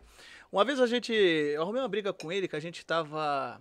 Não sei se você sabe, teve na última eleição para municipal, eu me candidatei, né? Não sabia. E a gente estava indo numa casa conversar com o pessoal e tal, e aí dentro do carro eu peguei e falei, né? Eu me referi a ele como pirril. Meu Deus, o cara não gostou, cara. Não gostou? Não gostou. E ele me fez depois mudar esse pensamento realmente. Eu tava pesquisando, se você olhar no dicionário, pirril se refere a uma pessoa que passa com apito, né? E de bicicletinha, de motinha à noite apitando, se refere a isso. Eu não sabia. E aí quando a gente fala pirril, meio que eles... No caso, o Andrade, ele é CAC, fez diversos cursos na área da segurança... É um pessoal que quer ser reconhecido pelo que fez, né? E pelo que anda fazendo, né? Se dedicando tanto, né? E aí muitos, né? Se incomodam de ser chamado assim. Passei a não chamar dessa forma mais. Mudou minha opinião. Agora não é mais pirril, agora é vigão. Ou agente de segurança privada. Agente de segurança privada. Fabi, chegou outro superchat. Tem que bater uma palma, fazer uma festa. Paulo Vinícius, pessoal, obrigado pela força. Vai mandando aí, ajuda a gente aí. O que ele colocou, Fabi? Ele colocou, mandou aqui o QP e falou que é o Vale Melzinho, né, pai? Vale Melzinho? O que é isso, Vale Melzinho? Vale Melzinho, né? O que é essa ID? Ainda não tem essa informação. Joga na rede o que é o Vale Melzinho. Pô, pode jogar. Se for coisa boa, né, pai? Se ajudar na transformação, ele pode experimentar. E Cabo, e aí... Quando... Quem é? Qual o nome aqui? Tu falou, Cícero Nascimento. Tem um Cícero lá no Guarujá, lá, policial também, da minha turma. Será que não é ele? Vale Melzinho? Vamos ver. Porque tem um Melzinho aí que os caras falam que é o Levanta Pai, né? É o lobo, né, pai? Deve estar se referindo a isso. Será que é esse daí? É o Mel? Mas 10 cruzeiros só, papai? Se for o Nascimento tá lá da primeira CIA lá, o Chicão, um abraço. Se for cidade, já separa... Se for cidade, já separa 3 pro pai. Melzinho é 25?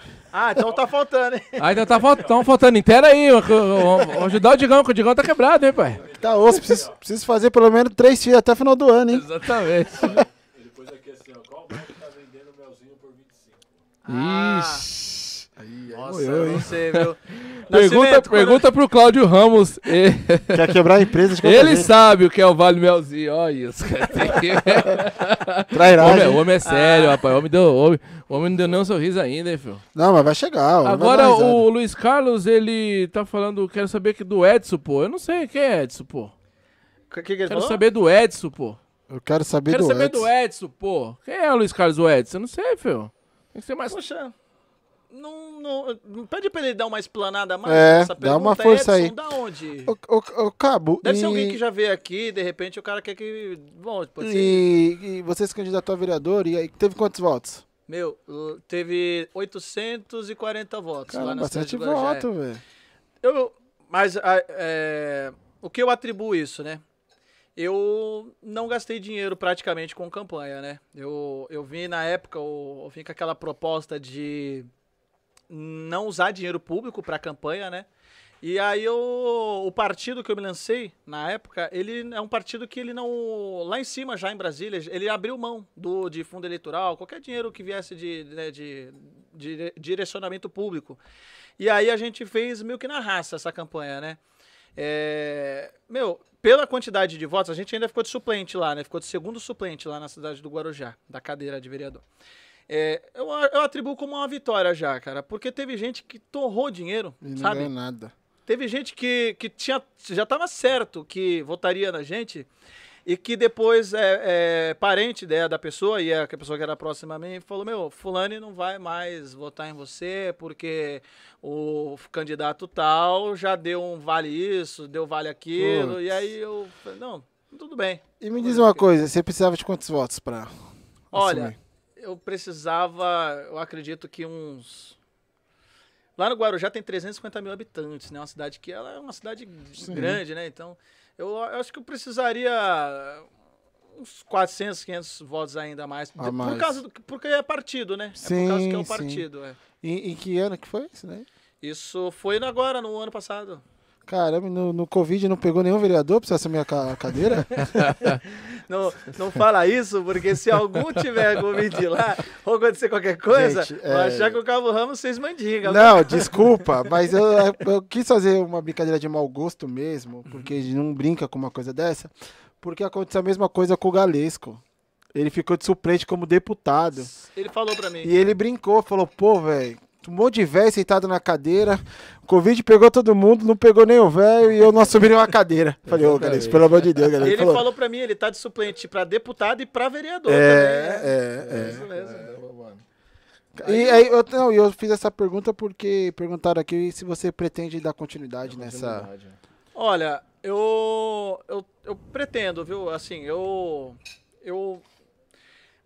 não sei o que reserva o futuro para mim, né? Mas eu falar para você, eu penso sim futuramente, né? Não levo como uma aventura, eu acho que como ser policial é uma vocação e como ser bom político também, eu acredito que é uma vocação, porque tanto um quanto o outro trabalho, você lida com vida, você lida com o direito das pessoas, né? Então você tem que gostar, você tem que querer, senão, se você ir só por aventura, só por ir, você pode ser um mau profissional. Então eu acredito que eu tenho muito a somar ainda, né? Ou aqui na polícia, ou fora dela, eu devo ter... Eu acredito que sim, né? É o que eu quero pensar e eu quero... Para mim, eu não me dei, como falei, como derrotado, né? Eu me dou até... Para mim, eu sou um vitorioso por ter colocado a cara, por ter ido lá, sem dinheiro mesmo, entendeu? Tive muitos amigos, teve amigo que, meu, vou te ajudar, não precisa me dar nada, eu acredito que nas suas propostas, acredito na sua índole, e vai dar tudo certo. E eu recebi muita ajuda, né? Não só de pessoas bem próximas, como pessoas que já me acompanhavam pelas redes sociais e que resolveu me ajudar, e a ajuda foi muito bem-vinda, viu? Caramba, parece que não, mas 800 votos é voto pra caramba. Voto pra caramba, né? Mas esse outro restante aí agora já era, rapaz, já vai conseguir. Se fosse uma cidade com menos habitante, com coeficiente menor, eu teria... mas é assim mesmo. E aí, pra próxima, você vai se candidatar, então? Olha... Seja feita a vontade de Deus. Mesmo partido? A gente, né, tem a lei que rege toda essa situação aí, a justiça eleitoral. Eu não posso comentar muito sobre esse assunto, mas Deus sabe todas as coisas, né? Deus sabe todas as coisas. Maravilha. Aí o Paulo Vinícius mandou outra aí, Digão. Mandou e o quê? Ele mandou um superchat, né, mano? Quem mandou? Tá, o mesmo homem do Melzinho aí. Agora ele colocou vale um lanche do Bate. Ah, é meu irmão. Tá falando meu irmão. Entendeu? É minha antiga companhia. Eu não sou mais dessa. Paulo Vinícius, não. Mandou superchat. Tem que fazer uma graça. Aí, Paulo, boa, Paulo. Tá voando, hein? Com Melzinho ou sem Melzinho, vai mandando aí. Exatamente. Aí você... Manda um salve pro Jorge da Tática. Jorge, o Jorjão, é o Cárcere, o Cárcere. Cárcere privado ou não? Não, aí não pode, hein, Jorge? Nossa, gente boa. O Cárcere tá pegando nossas DG em tudo lá da segunda companhia. Lá. Não deixa ninguém trabalhar, ele quer fazer tudo sozinho? É, tudo sozinho. Tava com ele ontem. Ô, Cabo, me diz uma coisa. Qual a grande dificuldade, assim, que um policial enfrenta hoje? Operacionalmente falando. Olha, eu vou voltar um pouco, né?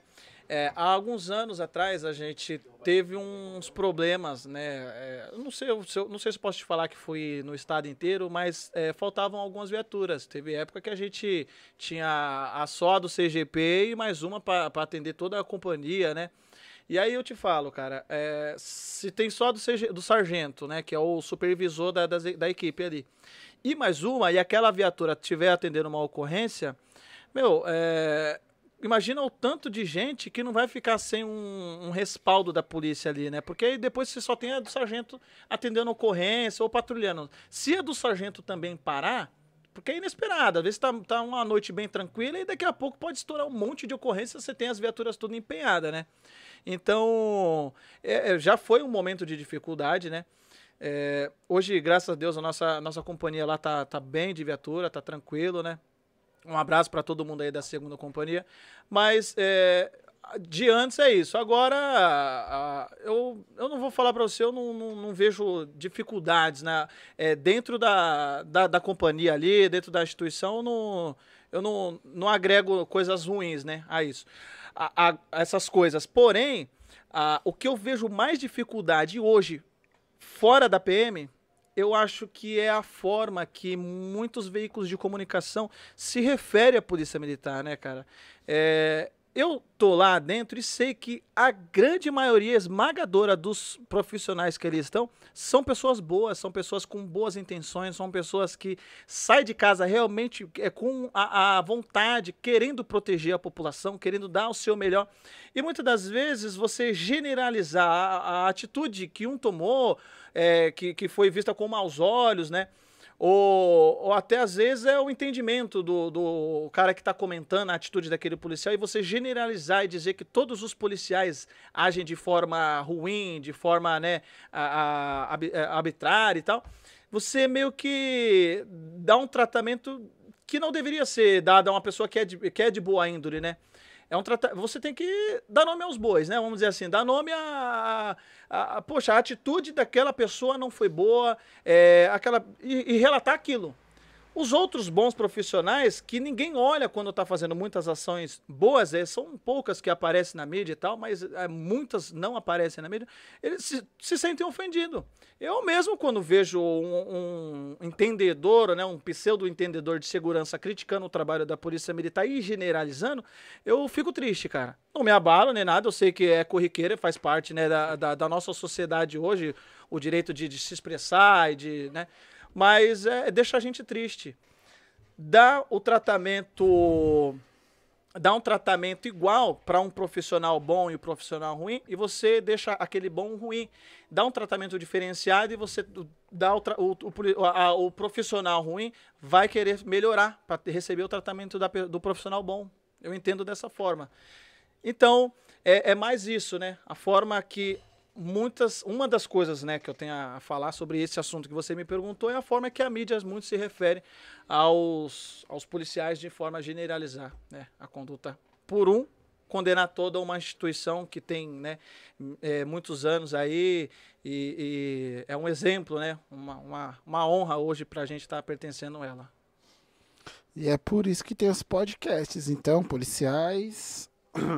Compareça no podcast Solta Pai. Exatamente, a gente tem problema. Aqui você pode falar o que você quiser. Ideia. Né, Digão? Boa. Eu tenho uma curiosidade. Com todo convidado que vem da área da segurança, eu tenho essa curiosidade aí. Já abordou algum famoso? um famoso. Não me lembro. Não? Não me lembro. Alguém conhecido, assim, muito conhecido? Não, não me lembro. E já deram uma carteira? Já tentaram dar uma carteirada? Ah, já, já. É... Comigo, as carteiradas que tem são simples, né? Vamos dizer assim, não é nada de puxar aqui, toma aqui, não quero falar... É mais dessa de, igual a gente já tinha falado antes, né? De eu sou amigo de fulano e tal. Essas coisas que acontecem muito. É muito corriqueiro no trabalho policial, né? Sou amigo do fulano, sou parente do fulano. Essas carteiradas aí, acho que todo policial já deve ter passado no seu dia a dia de trabalho. Acho meio coisa que meio inevitável, né? É. Mas não pode, tem que acabar, né? Isso aí. Eu lembrei do caso do desembargador lá, que foi na Baixada também, né? Foi foda, hein? Porra, mano. Depois ele foi até condenado, né? Não queria usar máscara. Eu não sei qual foi o desfecho lá, que foi condenado a quanto? Se eu não me engano, ele pagou, acharam pouco, né? Mas, assim, quem viu a notícia achou pouco. 20 mil reais, se não me engano, foi esse o valor que ele teve que indenizar depois. Eu não sei, quanto que ganha o desembargador? Ah, um desembarga? Nossa. Ah, Digão, ganha moeda, né? Eu não tenho ideia, mano. Ganha quanto? Quanto ganha um desembargador aí, produça? Produça da Tânia, ele tá alinhado. Eu lembro, teve um... Joga aí, produz a notícia lá pra nós. Joga no portal da transparência que aparece tudo, papai. Miserê, chama de miserê. Se eu não me engano, ele era desembargador, né? Era. Ele falou que ia baixar o salário dele, ele ia ganhar, acho que em torno de 26 mil, se eu não me engano. Aquele miserê. Você entendeu, Digão? E aí, Deite? Joga na rede. É o seguinte, o ser humano que é assim, com dinheiro ou sem dinheiro... Quanto? 52. Ah, não, né? 52. Não é isso não. Você pesquisou certo, Dê? Nossa produção pesquisou ali no portal. Mamãe. 52 cruzeiros, 52 mil reais, pai. Eita, 52 mil reais. Digão, agora eu sou obrigado a expressar a minha opinião, filho. Mesmo que eu tenha esse direito, tem ou não? O podcast é seu, a casa é sua, tudo seu, filho. Nossa, eu tenho direito de expressar a minha opinião. O ser humano que faz isso, 2021? Que desrespeita... Aliás, qualquer ser humano que desrespeita o... 52, quanto? 400. E o centavinho, pai? Vamos jogar tudo. 52 mil reais, 52.474 reais? É. E 9 centavos. Certo? Já dá pra garantir o Chester, não dá? De boa. Pelo amor de Deus. Agora, pra mim, a minha opinião, o ser humano que ele desrespeita, independente da condição, do status que ele tem, ou de condição dele de física, financeira, enfim... que desrespeita o trampo do outro já tá errado, né? Não, tá errado. Porque você chega num lugar, tem uma pessoa trabalhando, você tem que respeitar o trabalho dela. Tá errado. Né? Tá errado. Aí agora, porque estudou, passou, enfim, conseguiu chegar lá no cargo, mas não dá o direito de desmerecer, né? Jamais. O outro que tá ali fazendo o trabalho dele, jamais. Direito ali na razão, ele tinha que se retratar, ser humilde, mas é a merda do negócio. Tá com R$2 a mais no bolso, já acho que pode sair pisando agora, em todo mundo, exatamente. Né, agora, me diz uma coisa, essa indenização vai pro policial, é isso? Se não me engano, sim. Ele ofendeu ali, no caso, foi a pessoa ali, né? Então fica como sugestão aí pra galera que tá julgando. Pega o salário do policial e dá pra ele. E pega o salário dele. 6 mesinhos. Agora eu vou fazer uma outra... A indenização, vamos trocar o salário aqui. Eu vou dar uma outra estratégia. Vou trocar o salário. Quando acontecer um tipo de situação dessa desastrosa, o que que faz? Pega o velho salário do desembargador, dá pro cara. Substitui 3 meses, dá pro velho PM, pro velho GCM, e repassa do GCM do PM pro desembarga. Mas é o que eu tô falando aqui agora. Isso mesmo, Digão, 3 mesinhos só pra ele sentir na pele como que é. Ah, ia sentir. Eu duvido se ele vai desrespeitar e vai humilhar o outro ser humano dessa vez aí. Dessa mesma forma. Você só esqueceu de uma coisa. A gente tá no Brasil. A inversão de valores aqui, ela é cultuada, né? Eu detesto esse tipo de também gente, penso igual você, mas... Esse tipo de comportamento eu reprovo, eu falo mesmo. Se o cara tratou uma pessoa assim, um policial fardado, identificado, se ele tratou desse jeito, imagine como o cara não deve tratar uma profissional da limpeza, da casa dele, o cara que vende o pãozinho lá na padaria...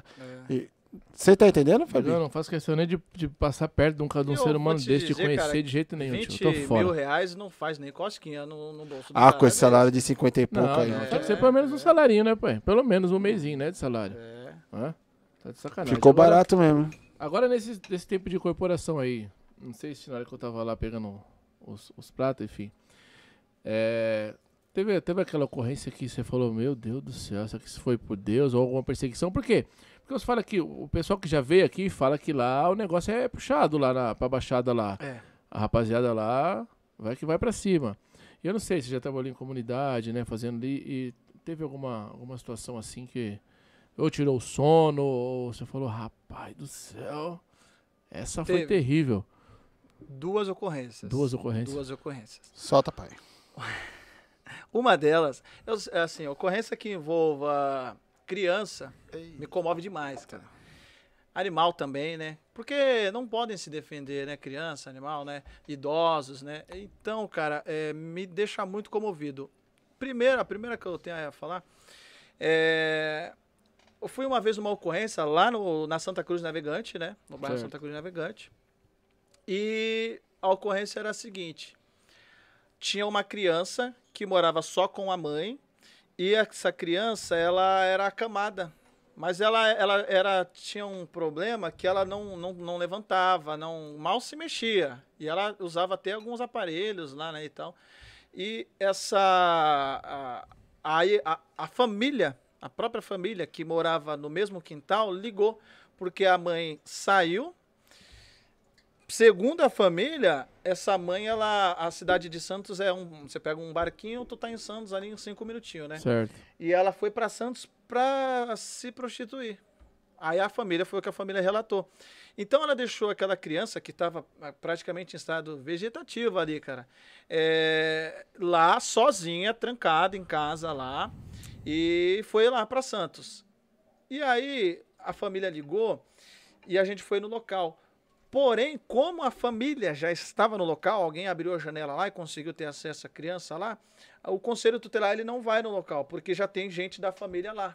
E aí nessa ocorrência em especial, eles não foram na ocorrência lá, a gente encaminhou, foi, né, fez todos os procedimentos que tem que ser feito numa situação dessa. Porém, é uma ocorrência que marca muita gente, né? Porque a criança poderia ter tido qualquer tipo de problema ali, ela tá sozinha, não tem ninguém nem para socorrer. E ela não tem como se defender de nada, né? Ela mal se mexia a criança ali, né? Então, me deu muita dó, foi uma ocorrência que eu, até hoje eu carrego, acho que das ocorrências que mais me comoveu na vida. E uma segunda ocorrência... Mas antes de você contar da segunda, você tinha mais ou menos a noção de quantos anos tinha essa... Ah, devia ter uns 10 a 11 anos essa criança. Não tinha mais que isso, cara. Era um menininho. Era. Porque, né, Digão, talvez não foi nem a primeira nem a quinta vez que tenha ficado sozinha de repente, né, mano? Foi um momento que a família acabou flagrando e ligou, né? Mas poderia realmente ter tido... A mulher foi presa? Não. Ela nem tava, né? Ficou a cargo da polícia lá, né? Chegando todos esses... Certo. E a segunda que eu tenho a dizer é, não sei se vocês ficaram sabendo, acho que uns 3 anos atrás, Dia das Mães, no Guarujá, farmácia, lá no bairro da Enseada. Eu tava com a família, indo passar o Dia das Mães, né, na casa da sogra, e parei na farmácia. Meu filho caçula, ele tá precisando de remédio, alguma coisa assim, eu parei na farmácia. E... Justo no Dia das Mães, né? Foi um dia depois da ocorrência da policial Sastre, que lá em Suzana acabou, né, baleando um ladrão lá na frente da escola. Foi um dia depois. E aí, eu... Obrigado, minha linda. Ó, ganhei um bis, que legal. Ah, também quero, Sofia. Eu também quero. Senão eu não venho mais, hein? Você que sabe. Você que sabe. Obrigado. Então, eu... Parei na farmácia, parei o carro lá no estacionamento e entrei com meu filho mais velho, o Enzo, que hoje está com 8 anos, para comprar o remédio. Aí você entra na farmácia, você vai lá para o fundo, para o balcão, para você pedir, né? Eles vão consultar ali, você tem algum plano, alguma coisa? Desculpa. E aí, nessa que eu tô lá esperando, demorou um pouco. Aí a minha esposa, ela saiu do carro, entrou na farmácia com o meu filho caçula no colo e foi lá aguardar junto comigo ali, né? E nessa daí o meu filho mais velho, já devia ter uns 5 anos na época, ele correndo na farmácia, né, e tal. Quando entrou 2 indivíduos para assaltar a farmácia. E, putz, lembrando, mano, uma base Enseada, base da Polícia Militar, acho que uns 100 metros da farmácia, nossa, bem perto, uma quadra distancia a farmácia da base. E aí... Entrou esses dois caras na farmácia. Um foi pro caixa já, né? Pegar o dinheiro e tal. E o outro foi lá pra render o pessoal da farmácia. Aí o que tava armado, ele... tinha um cara no caixa pra pagar, ele já foi lá, levantou, revistou, viu que não tava armado, nem na policial, e foi lá pro fundo da loja pra render o resto do pessoal. Nessa que ele já entrou e foi revistar o rapaz, uma moça foi lá pro fundo, desesperada e gritando: "Estão assaltando, estão mandando deitar, estão mandando deitar". E aí, percebido que se tratava, né? Estão assaltando, estão mandando deitar, então tem que tomar alguma iniciativa, né? O cérebro vai a mil na hora ali, você tem que pensar muito rápido. Mano, o bagulho é louco, hein? Com os dois filhos no que apertar também. E aí, eu fui pra trás da gôndola, né? Consegui sacar, né? E aí fiquei naquela, ele mandando deitar, fiquei naquela de: "Não, tudo bem, vou deitar, vou deitar". E aí ele ia pra um lado da gôndola e ia pro outro. Ele ia pro lado e ia pro outro. Aí teve um momento que não teve jeito, que a gente se trombou frente a frente. E graças a Deus eu fiquei bem, né? Me saí bem. Ele não veio a falecer, né? Não vou falar infelizmente, porque tava plantando mal, né? E até a Bíblia fala, o salário do pecado, ele é a morte, né? Então, aconteceu que ele acabou falecendo. A gente fica triste pela família, né? Pela mãe, que eu acredito que a mãe não queria um futuro desse para um filho, né? Pai nenhum e mãe nenhum, acredito que quer, né? E acabou sendo o destino dele, né? Ele veio a falecer no hospital. E nessa daí da troca de tiro... Troca não, que ele não teve tempo de atirar, né? Não chegou a sair, né? Depois disparo. Fui lá, peguei o armamento dele lá e tava realmente, era um 38 carregado lá, e graças a Deus ele não atirou, porque tinha, não era só eu na farmácia, tinha minha esposa, tinha meus dois filhos, tinha outras pessoas, clientes, funcionários, né? Então é claro que o policial militar tem todo um treinamento, ele atira, acerta, né, e tal, e muitas das vezes, né, a ideia é aquele alvo ali e tal. O ladrão, ele atira à torta direita, né? Se ele tiver baleado, ele tiver caindo, ele sai caindo atirando, né? Ele morre puxando o gatilho, né? Então ele não chegou a atirar e graças a Deus ficou tudo bem para as pessoas de bem que estavam ali dentro da farmácia, e o comparsa dele conseguiu fugir lá. Saiu correndo. Os seus filhos chegou a ver essa... Você já tinha tirado eles ou chegou a ver você, tipo, com a arma na mão e tal? Não. Numa situação dessa aí é muito comum. Situação de troca de tiro, situação... Ainda mais você tá de folga, você tá sem colete, você tá sem os seus equipamentos, você tá ali só com o seu armamento, né? E o celular, se você precisar ligar um 90 ali, pedir um apoio, né? E é muito... Meio que sua visão, ela afunila. Você vê o objetivo, você esquece tudo que tá em volta. O seu objetivo é o perigo. Onde que tá o armamento apontado para você, é ali que você foca e é ali que você trava seu olhar, né? E sua direção de você tomar a atitude ali. E no momento eu me lembro que ele acabou saindo, levou 3 tiros e um tiro passou e foi embora, né? E graças a Deus não acertou ninguém, né? E aí foi isso aí, acabou falecendo. Entendeu? Nesse momento aí, Cabo, que você ficava de um lado e ele do outro, seus filhos estavam aonde? Sua esposa estava aonde? Então, a minha esposa, ela se jogou no chão. Se jogou no chão com meu filho caçula. O meu filho mais velho, eu lembro disso e me dá até aperto no coração. O meu filho mais velho, que ele corria na farmácia, ele tentava vir pra cima de mim. Ele viu eu correndo pra gôndola, por um lado e pro outro. Eu percebia que ele tentava se abrigar em mim, tipo, procurar a proteção em mim. E naquele momento eu era o perigo. Era onde ele não deveria estar. Ele tava indo pro lado errado, exatamente. O coração acelera demais, cara. E aí, graças a Deus, ficou todo mundo bem, mas eu acho que daquele momento ali é o momento de mais loucura, é saber que um parente teu, alguém que tá ali, que você ama demais, ele pode ser atingido e você só quer proteger, sabe? E só pra eu entender direito aqui, então ele tava de um lado e você do outro, e aí ele pedia pra você deitar, e aí ele vinha pra cá e você ia pra lá. Isso, E aí... Teve um momento que a gente foi e saiu na mesma direção, frente a frente, né? E aí eu tava meio que já abaixado e ele tava em pé ainda. Quando saiu aqui, acho que no momento que ele não sabia até então, acredito eu, que eu estava armado, que se tratava de um policial. Por isso que... Porque ele teve a oportunidade de puxar o gatilho na minha cabeça quando eu tava só os olhos aqui na gôndola, que a gôndola era baixa. Só que eu acho que ele não sabia que naquele momento se tratava de um policial. Quando a gente se trombou frente a frente, que eu acho que ele viu a arma apontada para ele, só que eu já sabia de tudo que estava acontecendo, já sabia que a arma dele estava apontada na minha cara, não tinha como fazer nada mais além de, né, de... Tá, beleza, velho.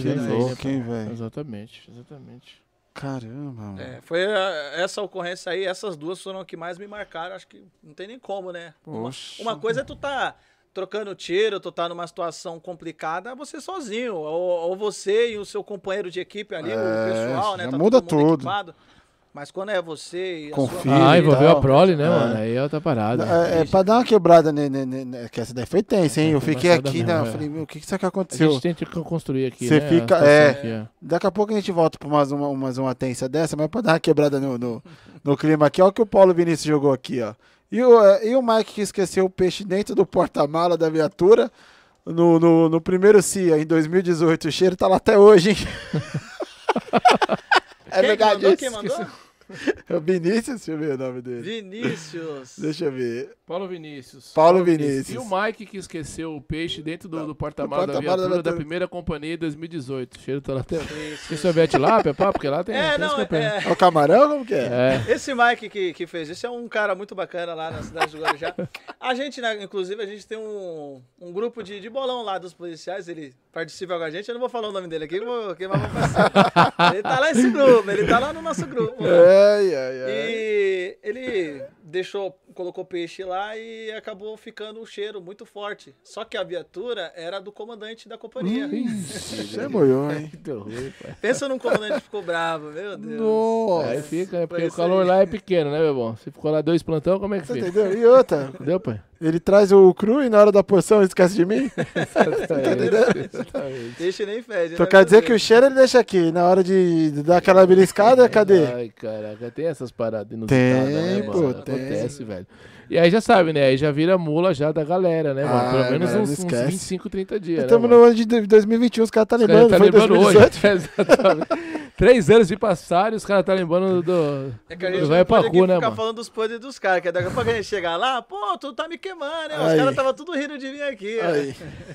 Ai, cara, que falando de situação inusitada, já pegou alguma lá pro lado da Baixada lá, tipo, pô, ligaram pro Copom e... Pra isso daqui, pô, pra me viver essa... Pra jogar uma bola de gude, pra rodar um peão. Ligaram aqui porque o cara, né, não sei, colocou o pano alto e cortou... Meu filho colocou o pano alto, cortou o fio do outro, cara ligou aqui porque cortou e aparou? Acontece, como assim? Acontece, já teve já. Uma vez, eu acho que tem um pouco a ver com segurança sim, mas eu não sei no que a gente poderia estar agregando naquela situação ali.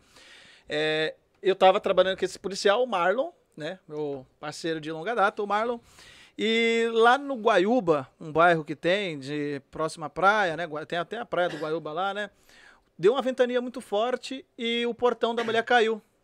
E aí a mulher, ela tava acho que umas 3 mulheres na casa, aí os maridos, né, os homens tinham saído. E elas ligaram porque o portão cedeu e caiu. A gente foi chamado lá nessa ocorrência para colocar o portão no lugar. Entendeu, filho? Já leva a maqueta. É referente à segurança, elas, né? O portão aberto, a casa aberta. Aí a gente chegou lá, levantou um portão pesado realmente lá, né? Com a ajuda das mulheres também. Lá levantamos, colocamos lá no trilho de novo lá e... A gente pergunta porque a gente já viu umas barbáries aqui, tipo de caso de que o primo foi dar uma barrigada. Entupiu o banheiro, filho. E aí entupiu o banheiro, né? Essas coisas aí, entendeu? E aí o Zé Fominha apareceu aí, né, Digão? O Zé Fominha tava... O Zé Fominha é gente boa demais. Ô, Zé Fominha, abandonou nós, filho. O Zé Fominha é zica aí, mandou o euro aí, pai. Zé Família. Só faltou a pergunta. Vamos bater uma palma pro Zé Família. Zé Família.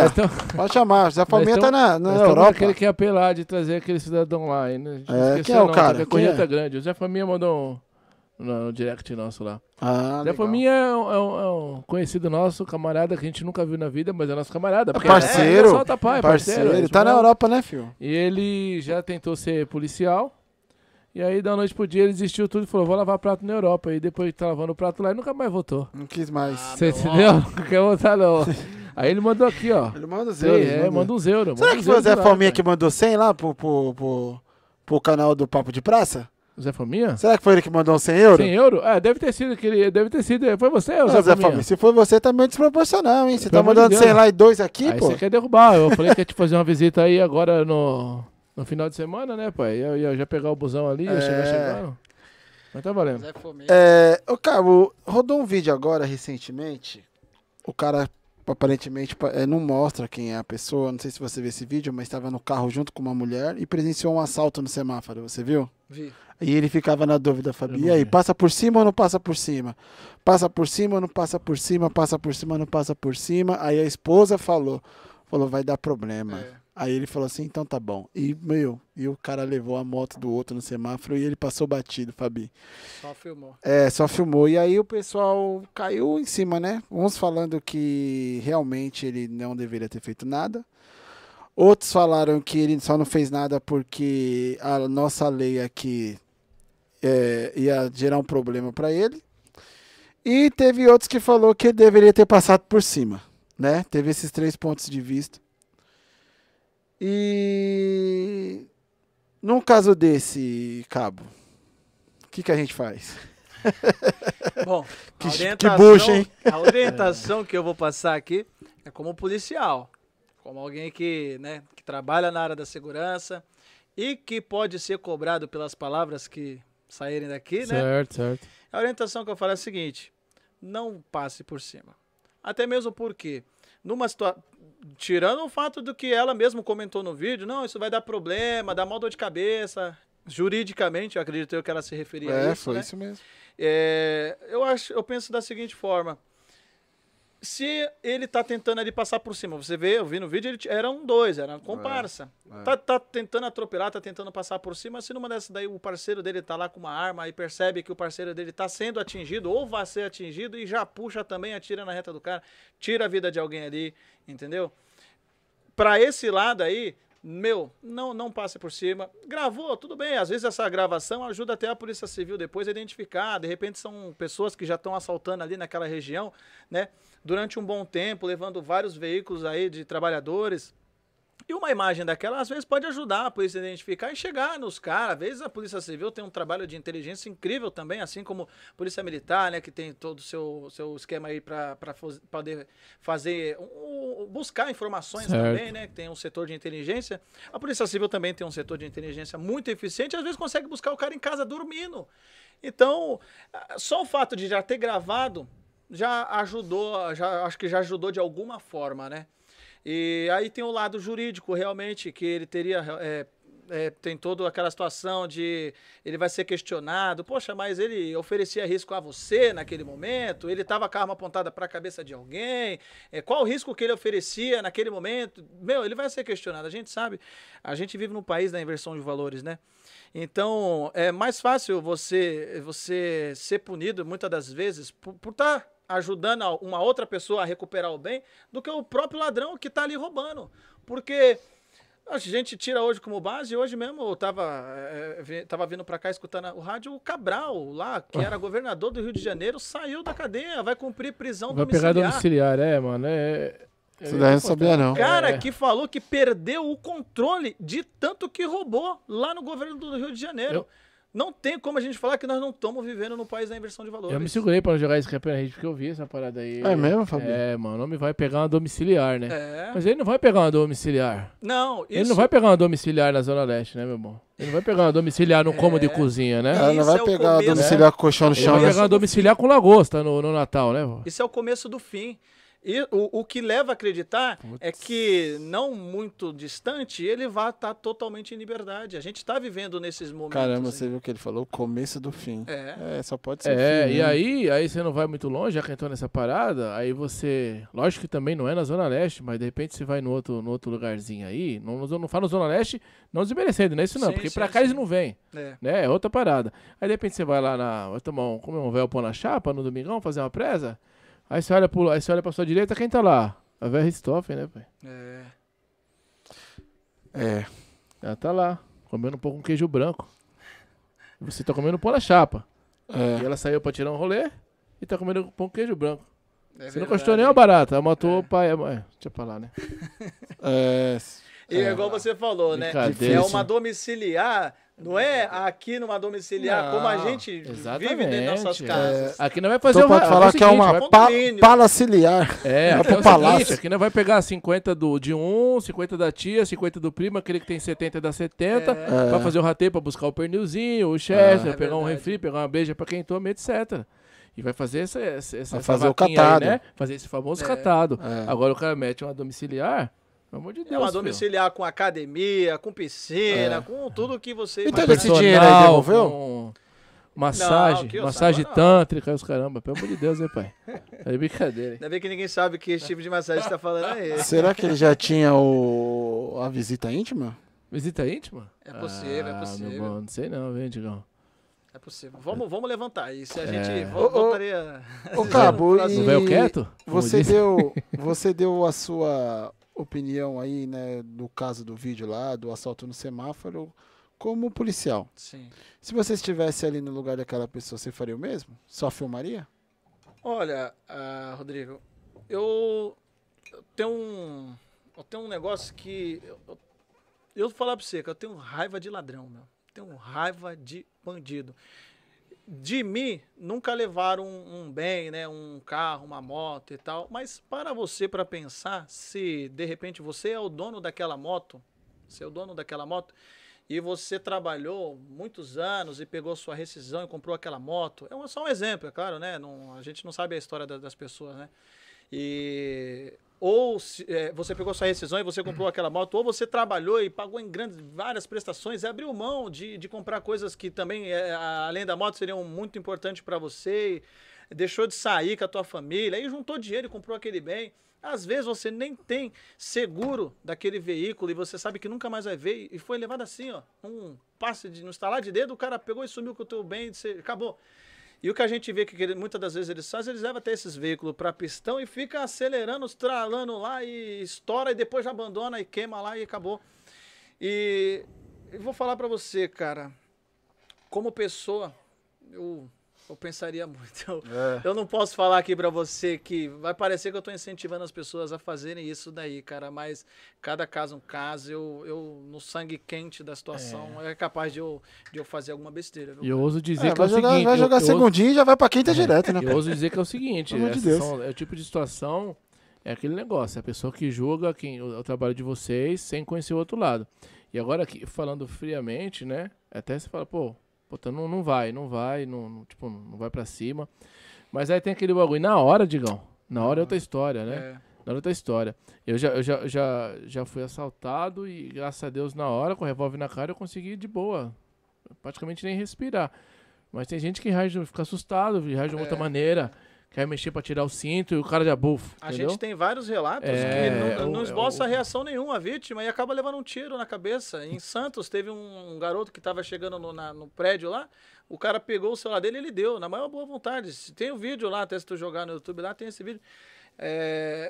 Deu na maior boa vontade lá. Boa vontade não, né? Claro que ninguém dá um celular na boa vontade dessa forma. Mas não esboçou reação nenhuma de resistir ali o assalto, de tentar fazer alguma coisa ali e tal. E tomou um tiro e morreu. Tem várias outras pessoas que perderam suas vidas sem reagir.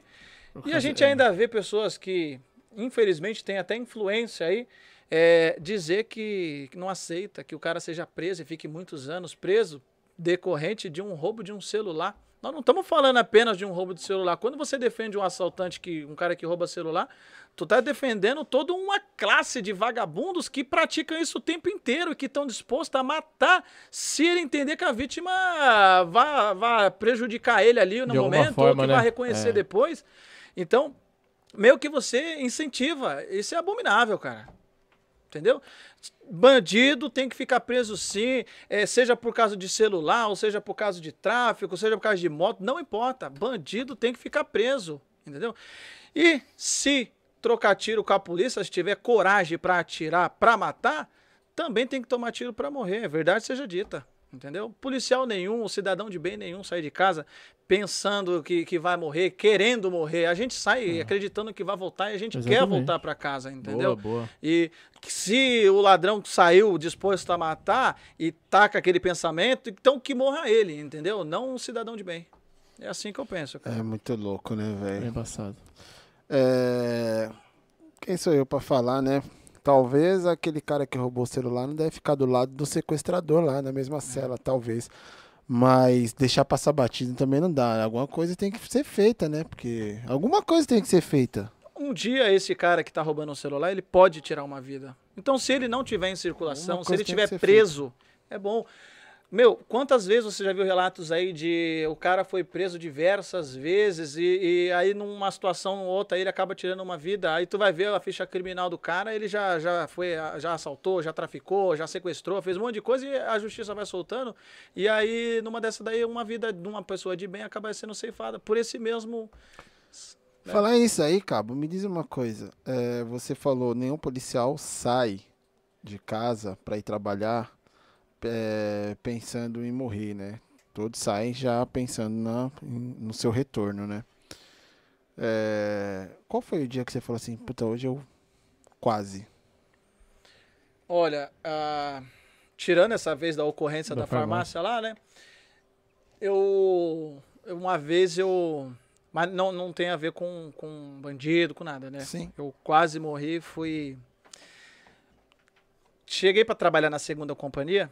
Aí eu fui trabalhar nas motos. Na primeira companhia eu era rádio patrulha, né? Tudo lá no 21, batalhão 21 Guarujá, né?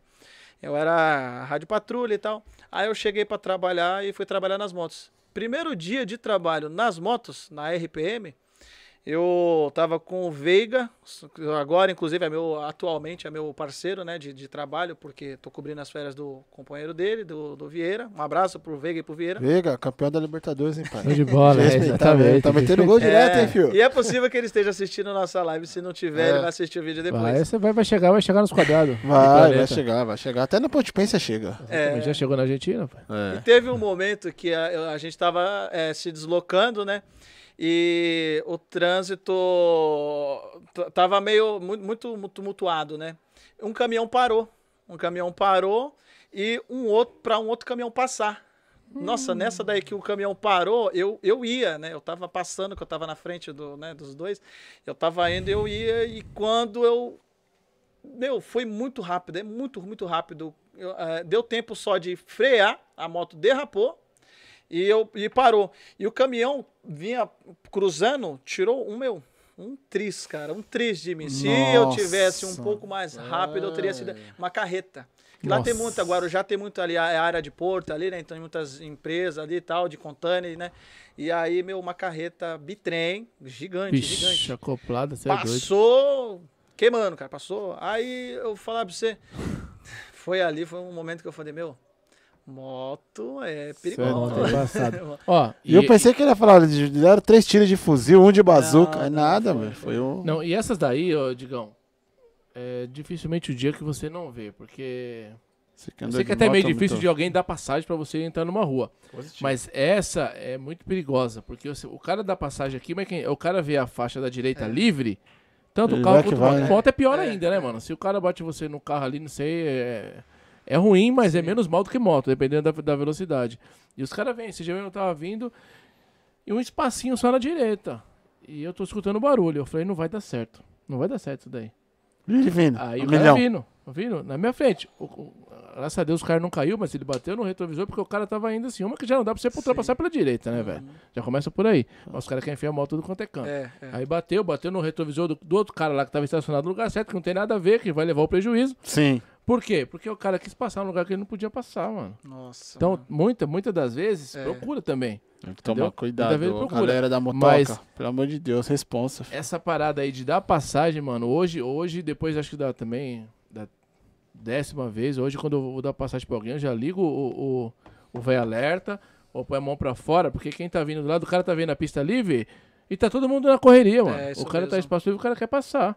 E nessa daí, ó, aqui na próxima Avenida Matobey, que é a próxima nossa região aqui, quase todos os cruzamentos tem BO com moto. Nessas entradinhas da via pra uma outra via assim, ó, de acesso, sabe? Como assim, Fábio? Explica aí. Não tem a Mato Bay ali, não tem aquele posto de gasolina que o cara vai pegar pra entrar na André de Almeida? Na André de Almeida ali do CDM? Não, aqui, na loja de moto de aquele dia. Lá embaixo. Certo. Então, ali quando você passa o farol ali, aí você tem um acesso pra esquerda pra pegar a André de Almeida. Isso, ali, isso. Ali, é batata. Mas por quê? Por quê? Porque o cara quer entrar, esse mesmo esquema, tipo, o ônibus da passagem, o cara que tá vendo outra faixa lá, ele não vê, ele tá acelerando. Na hora que o motoca tá passando, o carro tá descendo. O carro que tá na faixa da direita. É frontal. Aí é frontal. Pô, mas tá o cara atrás do veículo, ele não consegue. Mas atrás ele não vê. O cara que tá vindo, tanto o cara de moto, o cara de carro, e que quando o ônibus é pior ainda, que aí que não vê mesmo. Até o carro já atrapalha. O cara, mas sabia, mas não dá pra se ligar. Descendo. Mas não dá pra se ligar o cara da direita e falar assim, pô, se o ônibus tá parado da esquerda, alguma coisa vai acontecer. É bom senso, vou dar reduzida aqui, né? É o bom senso, é o mínimo. É a mesma coisa quando o ônibus para, o cara para com o busão no ponto. E você vai ultrapassar, já tem que reduzir ali, velho. É lógico. Olhar pra debaixo ali, né? Se ele parou... Ali, né, que é alto, né? Dá pra você ver se tem uns passinhos ali, ó. É. Tem que, é a mesma... A pessoa atravessa desavisada, mano. É a mesma coisa quando o ônibus para no ponto, a pessoa acaba de descer e ela quer aproveitar que o ônibus tá parado e quer atravessar a rua. Exatamente. Meu pai já atropelou uma mulher assim, velho. Tá atrás do veículo, não tem como ver. Dirigindo ambulância. À noite, mano. Nossa. Com a sirene ligada. Você sabe que... E chovendo. Tem, a milhão, se eu não me engano, não sei se é no Canadá, que você, ou é na Inglaterra, que o ônibus, ele para e todo mundo para, independente de qual direção você está indo. Se está na via, vocês param, né? É bem uma boa estratégia. Mesmo, espera todo mundo ali, no caso, atravessar a via e aí você continua o trajeto ali. Mas aqui no Brasil... A gente eu tentei introduzir esse sistema aqui no Brasil. Imagina na 25 de março, essa daí. Na 25 de março. Sabe quando os carros vão sair para andar de novo?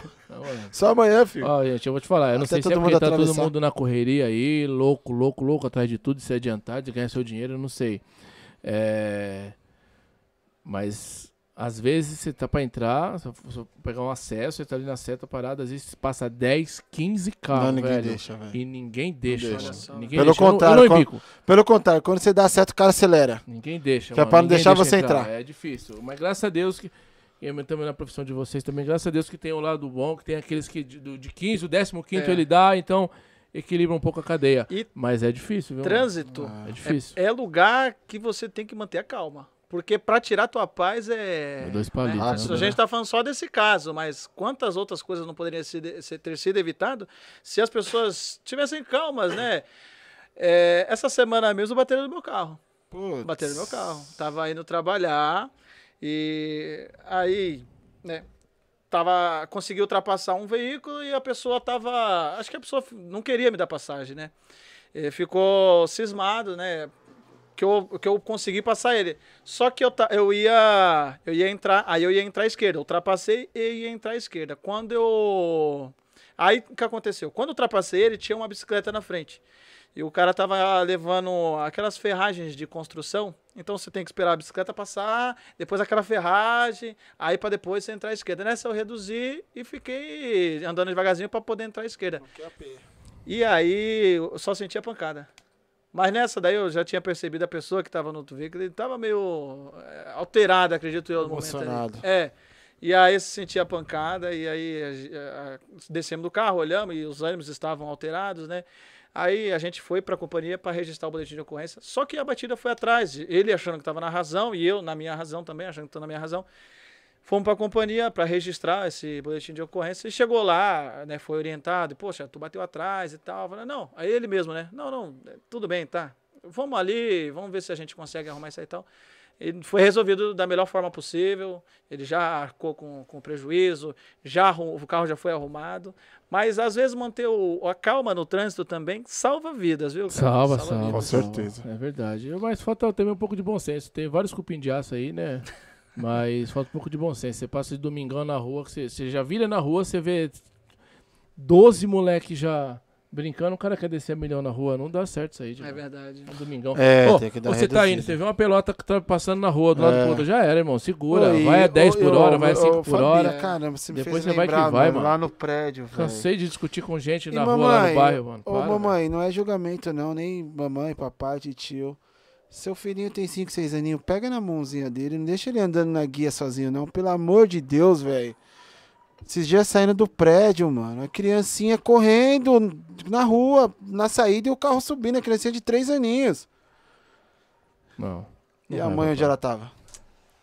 WhatsApp, né, pai? Sentadinho no banco e a criancinha correndo na rua. Olha que perigo. Falei, gente, com o projeto, não pode vacilar com criança. Lá sabe na... que essa semana, pode, véio, lá na Praia Grande, um turista morreu afogado porque o sobrinho de 10 anos estava, acredito, brincando lá no raso. Não sei o que a mãe estava fazendo, né? E daqui a pouco a criança estava sendo puxada lá pela correnteza. Ele foi salvar. É, o tio foi salvar. Entrou, conseguiu tirar a criança, só que foi puxado depois, não sei, né, não sei muitos detalhes sobre isso, mas eu sei que ele foi puxado e aí foi, o corpo foi encontrado só bem depois já. Você é louco, mano. Perdeu a vida. Inclusive, às vezes, muitas coisas também pode ser evitado, a falta de atenção. É, pô, eu sei que de vez em quando a gente dá umas vaciladas, não tô aqui pra falar que sou perfeito, mas não bobeia com criança, não, em borda de piscina, às vezes aparecem uns vídeos aí em borda de piscina. Tem coisa que dá uma redobrada. Meu, fique esperto, pelo amor de Deus, velho, porque criança, se deu uma vaciladinha, né? Já era. Já era. E na praia tem uma parada lá que se perder, você começa a bater palma, já viu? Tem, levanta a criança e começa a bater palma. Vamos supor, a criança tá perdida. Aí todo mundo começa, entendeu? Pá, bater palma. Aí o pai se liga, fala, ah, perdi meu filho, estão batendo palma. O pessoal lá no Guarujá tem um negócio bem bacana também, que é uma fita. Aí você vai nas tendas e coloca uma fita no braço das crianças e a criança vai curtir, vai aproveitar lá. Se ela se perder dos pais... Você consegue localizar ali, tem telefone na fita, legal. Isso é bom também, legal, né? Previne muita coisa. Boa. Mas tem a diferença que é grotesca, né? Se perder na areia, show de bola. Tá lá cheia de areia, tranquilão. É, não, mas não se pode. Perde, criança tem que ficar esperto. Se perde na velha água, acabou, mano. No Brasil, não sei te falar assim no mundo, mas no Brasil é a forma que mais morre criança é afogada, por afogamento. Ai, eu não sabia disso, não. Passa, filho. Meu bom. Ô, Cabo, é o seguinte, tem algum assunto que você queria abordar específico que a gente não tenha falado? Nós estamos pros finales aqui. Se você quiser mandar algum papo aí, o microfone é todo seu, pô. Eu quero falar para aqueles caras que pensam em entrar na Polícia Militar. Boa. Você dá algum cursinho, alguma coisa, cara? Não. É palestra, às vezes. Palestra. Sim, bem letrado, né, Digão? Não, vamos trazer uma aqui pro spoiler, né? Spoiler, é. Depois nós atualizamos essa parada. Fica à vontade. É, vamos trazer uma pro spoiler, um privado aí. Opa! Vou chegar com 1 hora de antecedência. O meu negócio é pontual. Demorou. Solta, pai. É todo seu. Tamo junto. Então, o pessoal que pensa em entrar na Polícia Militar, eu digo pra vocês que não é o melhor emprego do mundo. Claro que tem inúmeros outros empregos por aí que é considerado melhores que isso aqui, né? Mas é um local que, acredito, se tiver pensando em entrar só pelo salário, vai passar muita decepção. Não estou falando para não prestar a prova. Todo mundo tem direito de prestar, né? De trabalhar, se quiser, numa administração, não quero trabalhar com arma, trabalhar no bombeiro, né? E tal. A polícia, ela tem lugar para todo mundo. Não é o melhor emprego do mundo. Porém, se você gosta, você aprende a gostar do que faz. Hoje, para mim, ele é o melhor emprego do mundo. Porque eu gosto de sair de casa, eu gosto de conversar com as pessoas na rua. Nossa, eu amo quando eu tô trabalhando lá, tô no Guarujá lá, e passa aquela criança e quer tirar foto com a gente, quer subir na moto. Ô, policial, meu, eu vejo aquilo, sabe? É lindo demais, cara. Então, mas... Para você chegar a esse nível de você corresponder dessa forma, tu tem que gostar. Não adianta tu tá ali forçado e tem uma criança que te venera a farda, venera o policial. Essa criança, ela te vê como você um herói e você tratar ela com frieza, você tratar ela, sabe, de uma forma... Acho que ninguém trata aquela criança e um policial, entendeu, agir dessa forma. Então, tem que gostar, cara, tem que gostar. Se gosta, se é isso que quer, não desista, continue tentando. Pô, não deu da primeira vez, você tem aqui, ó, o meu irmão mesmo tem o exemplo dele, na 5ª tentativa entrou, vai conseguir, um dia vai. Teve um exemplo de um jovem que, acho que ele tentou 12 vezes, não me lembro aí, estava viralizado aí, um moreno, né, que acho que ele vendia água, e ele entrou. Então, não desista, o dia vai chegar, entendeu? Tem um conhecido meu, inclusive eu estava falando com ele ontem, o Josué, ele é lá de Sergipe, saiu de Sergipe para prestar o concurso da Polícia Militar aqui em São Paulo e passou. E agora, nesse momento, ele já está nos finais, já está na investigação social. E ver essa juventude que gosta, que venera a polícia, entrar, meu, isso é lindo demais, cara. Então, se você quer entrar, quer ser policial, continua tentando, se não foi ainda, um dia vai ser, não desista, mas aprenda a gostar. sabe? Você tem que gostar de pessoas, você tem que, para você poder oferecer o teu melhor. Porque se for só pelo dinheiro, você vai se decepcionar muito, você vai. Eu não me decepcionei com a Polícia Militar. Eu não era, como eu te falei, não era sonho de criança, mas eu aprendi a gostar e hoje para mim tá sendo tudo incrível, tudo muito bom. É claro que não é tudo flores, tem meus, né, meus momentos complicados dentro da instituição, mas não é uma regra, eu não levo isso pra minha vida, é uma coisa que acabou aquilo ali, passou, tá tudo bem. Eu falo com... Eu já falei para alguns companheiros de trabalho, falei, meu...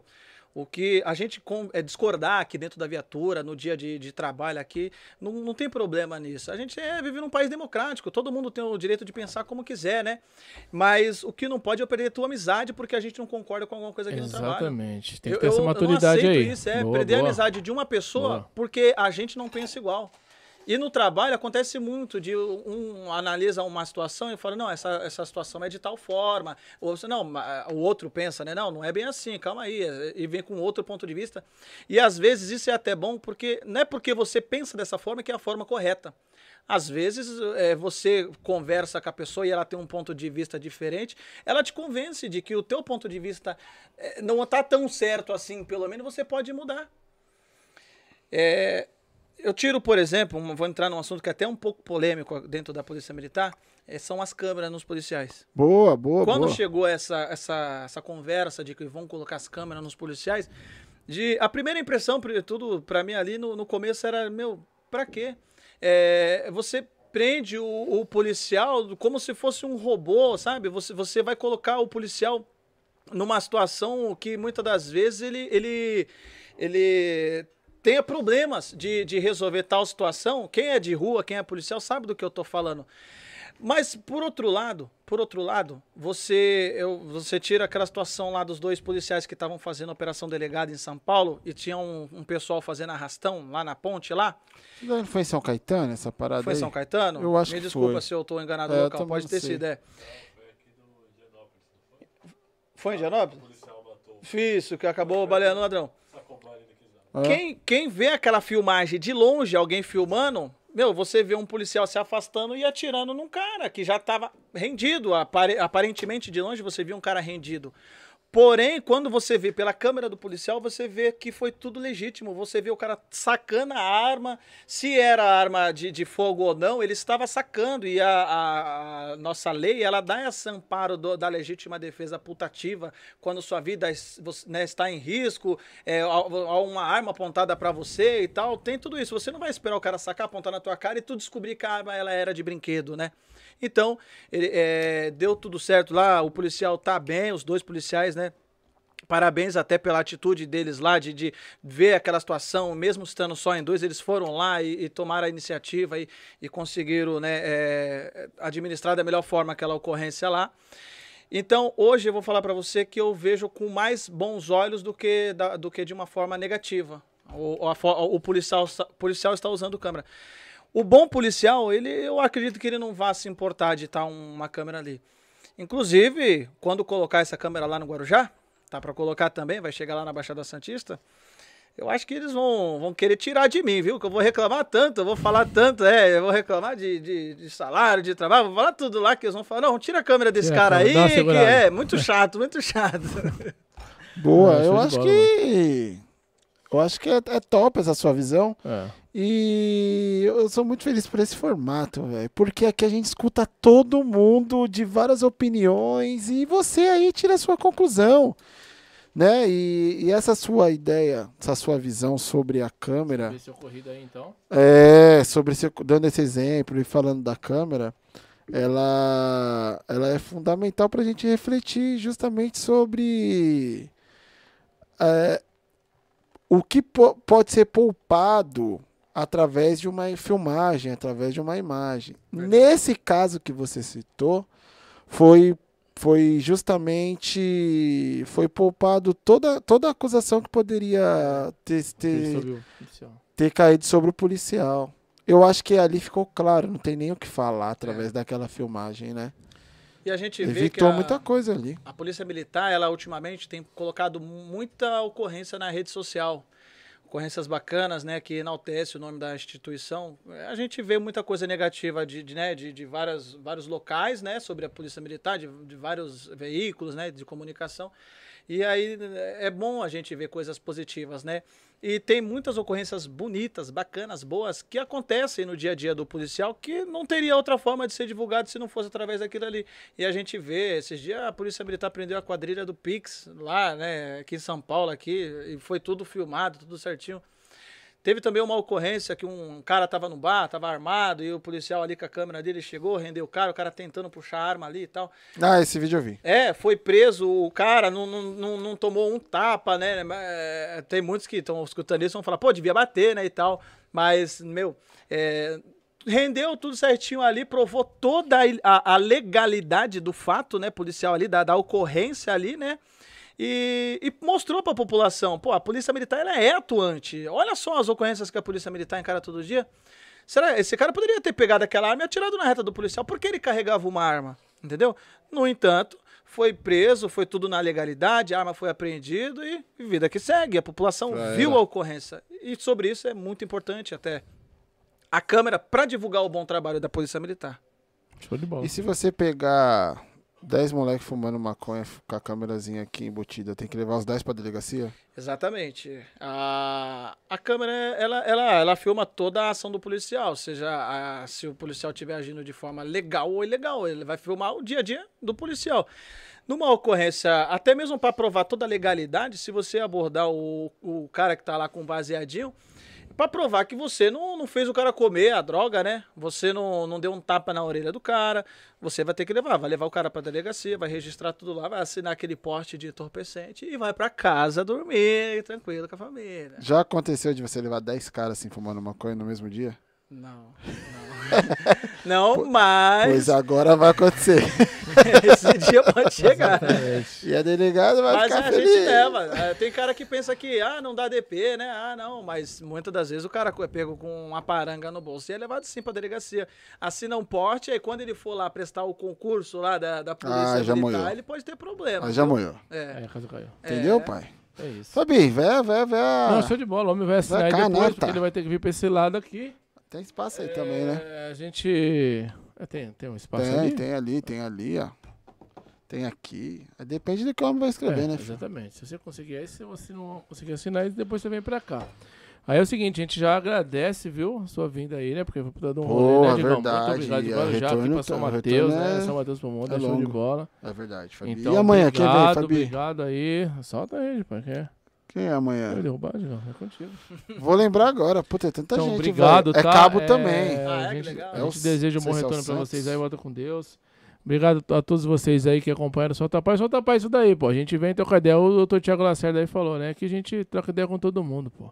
Com cabo, soldado, coronel, amanhã, tenente, 15, capitão. Dia 15 é o Cabo Campos. Cabo Campos. Ele Cabo já é Campos. Reformado? É reformado que fala, Digão? Aposentado? Fabio, eu não sei. Como é que fala? Reformado, aposentado? É a mesma coisa. Eu não sei se ele é reformado, não sei se ele tá reformado, não, Fabi. Mas é o Cabo Campos. Será um prazer recebê-lo. E na sexta-feira vem a dupla, né, papai? É o casal, né? É o casal. Sara Feitas e o bigode dourado, né, papai? Bigode Hugo e Sara Fleitas com L, hein? É isso aí. F com F, não R, não. Então é isso. Obrigado, família Solta Pai. Aí se inscreve aí. Área, se inscreve, compartilha. E é isso, meu bom. Posso mandar um abraço? Claro. Tá, se quiser mandar sugestões de convidado, vai lá no Instagram, já manda direct, lá. Manda pra nós que a gente vai atrás, né, meu? É, vamos atrás. Entendeu? Pode mandar, solta. Se for um ser humano da humildade, vai retornar e falar, ó, não dá, ó, dá.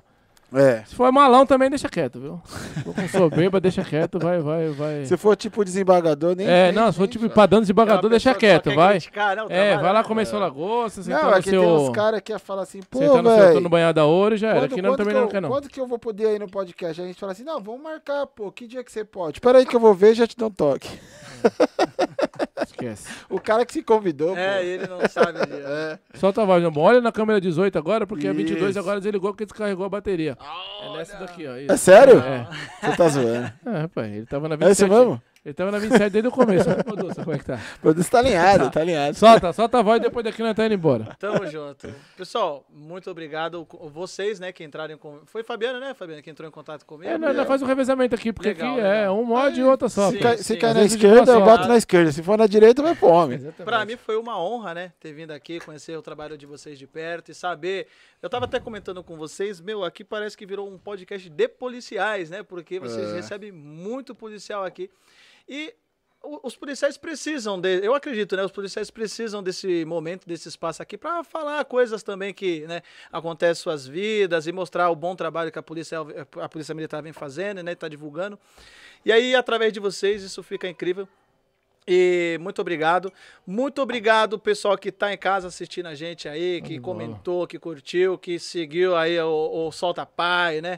E você que não segue também eu, Cabo Ramos, segue lá, Cabo Underline Ramos no Instagram lá, tamo junto. É, agradecer também os patrocinadores, tá? Mandou a pizza aí, né? O Celso. Celso. Quem mais é o patrocinador? É o Celso e a Sublima Show da Caneca. Aí, Sublima Show. O Valdir tá sempre apoiando a gente aí também. Um abraço, Valdir. Boa, Valdir. Um abraço pro meu primo Ney, que comentou com a gente aí. Tá lá em Buenos, né? Oh, comeu uma picanha invertida aí. Depois você passa em direção direct, viu? Tô pra ir aí. Dizem que a carne lá é top, hein? Então, por isso que eu tô falando. Ô, Sidão, chama no direct. É @soltapai, viu? Segue o Instagram lá também, galera. Chama no direct que nós vamos passar. Vamos aí. Eu, Digão e o Produza. Vamos. Produza e a minha família que tá também assistindo a gente lá do Guarujá. Lá, legal, um abraço. Todo mundo aí. Meu irmão, Cláudio, que veio aqui comigo hoje nessa missão aqui. O homem não falou nada, mas comeu certo. O homem não falou nada, mas derrubou 6 pedaços de pizza, hein, Fabi? Mas pra falar, não falou nada, soltou nada, hein? E Deus abençoe vocês e que esse trabalho de vocês cresça mais e mais, viu, cara? Tamo junto. Bola, valeu. É nóis. Valeu. Tamo junto. Boa noite, gente. Like. Até amanhã. Amanhã tem mais. Fui!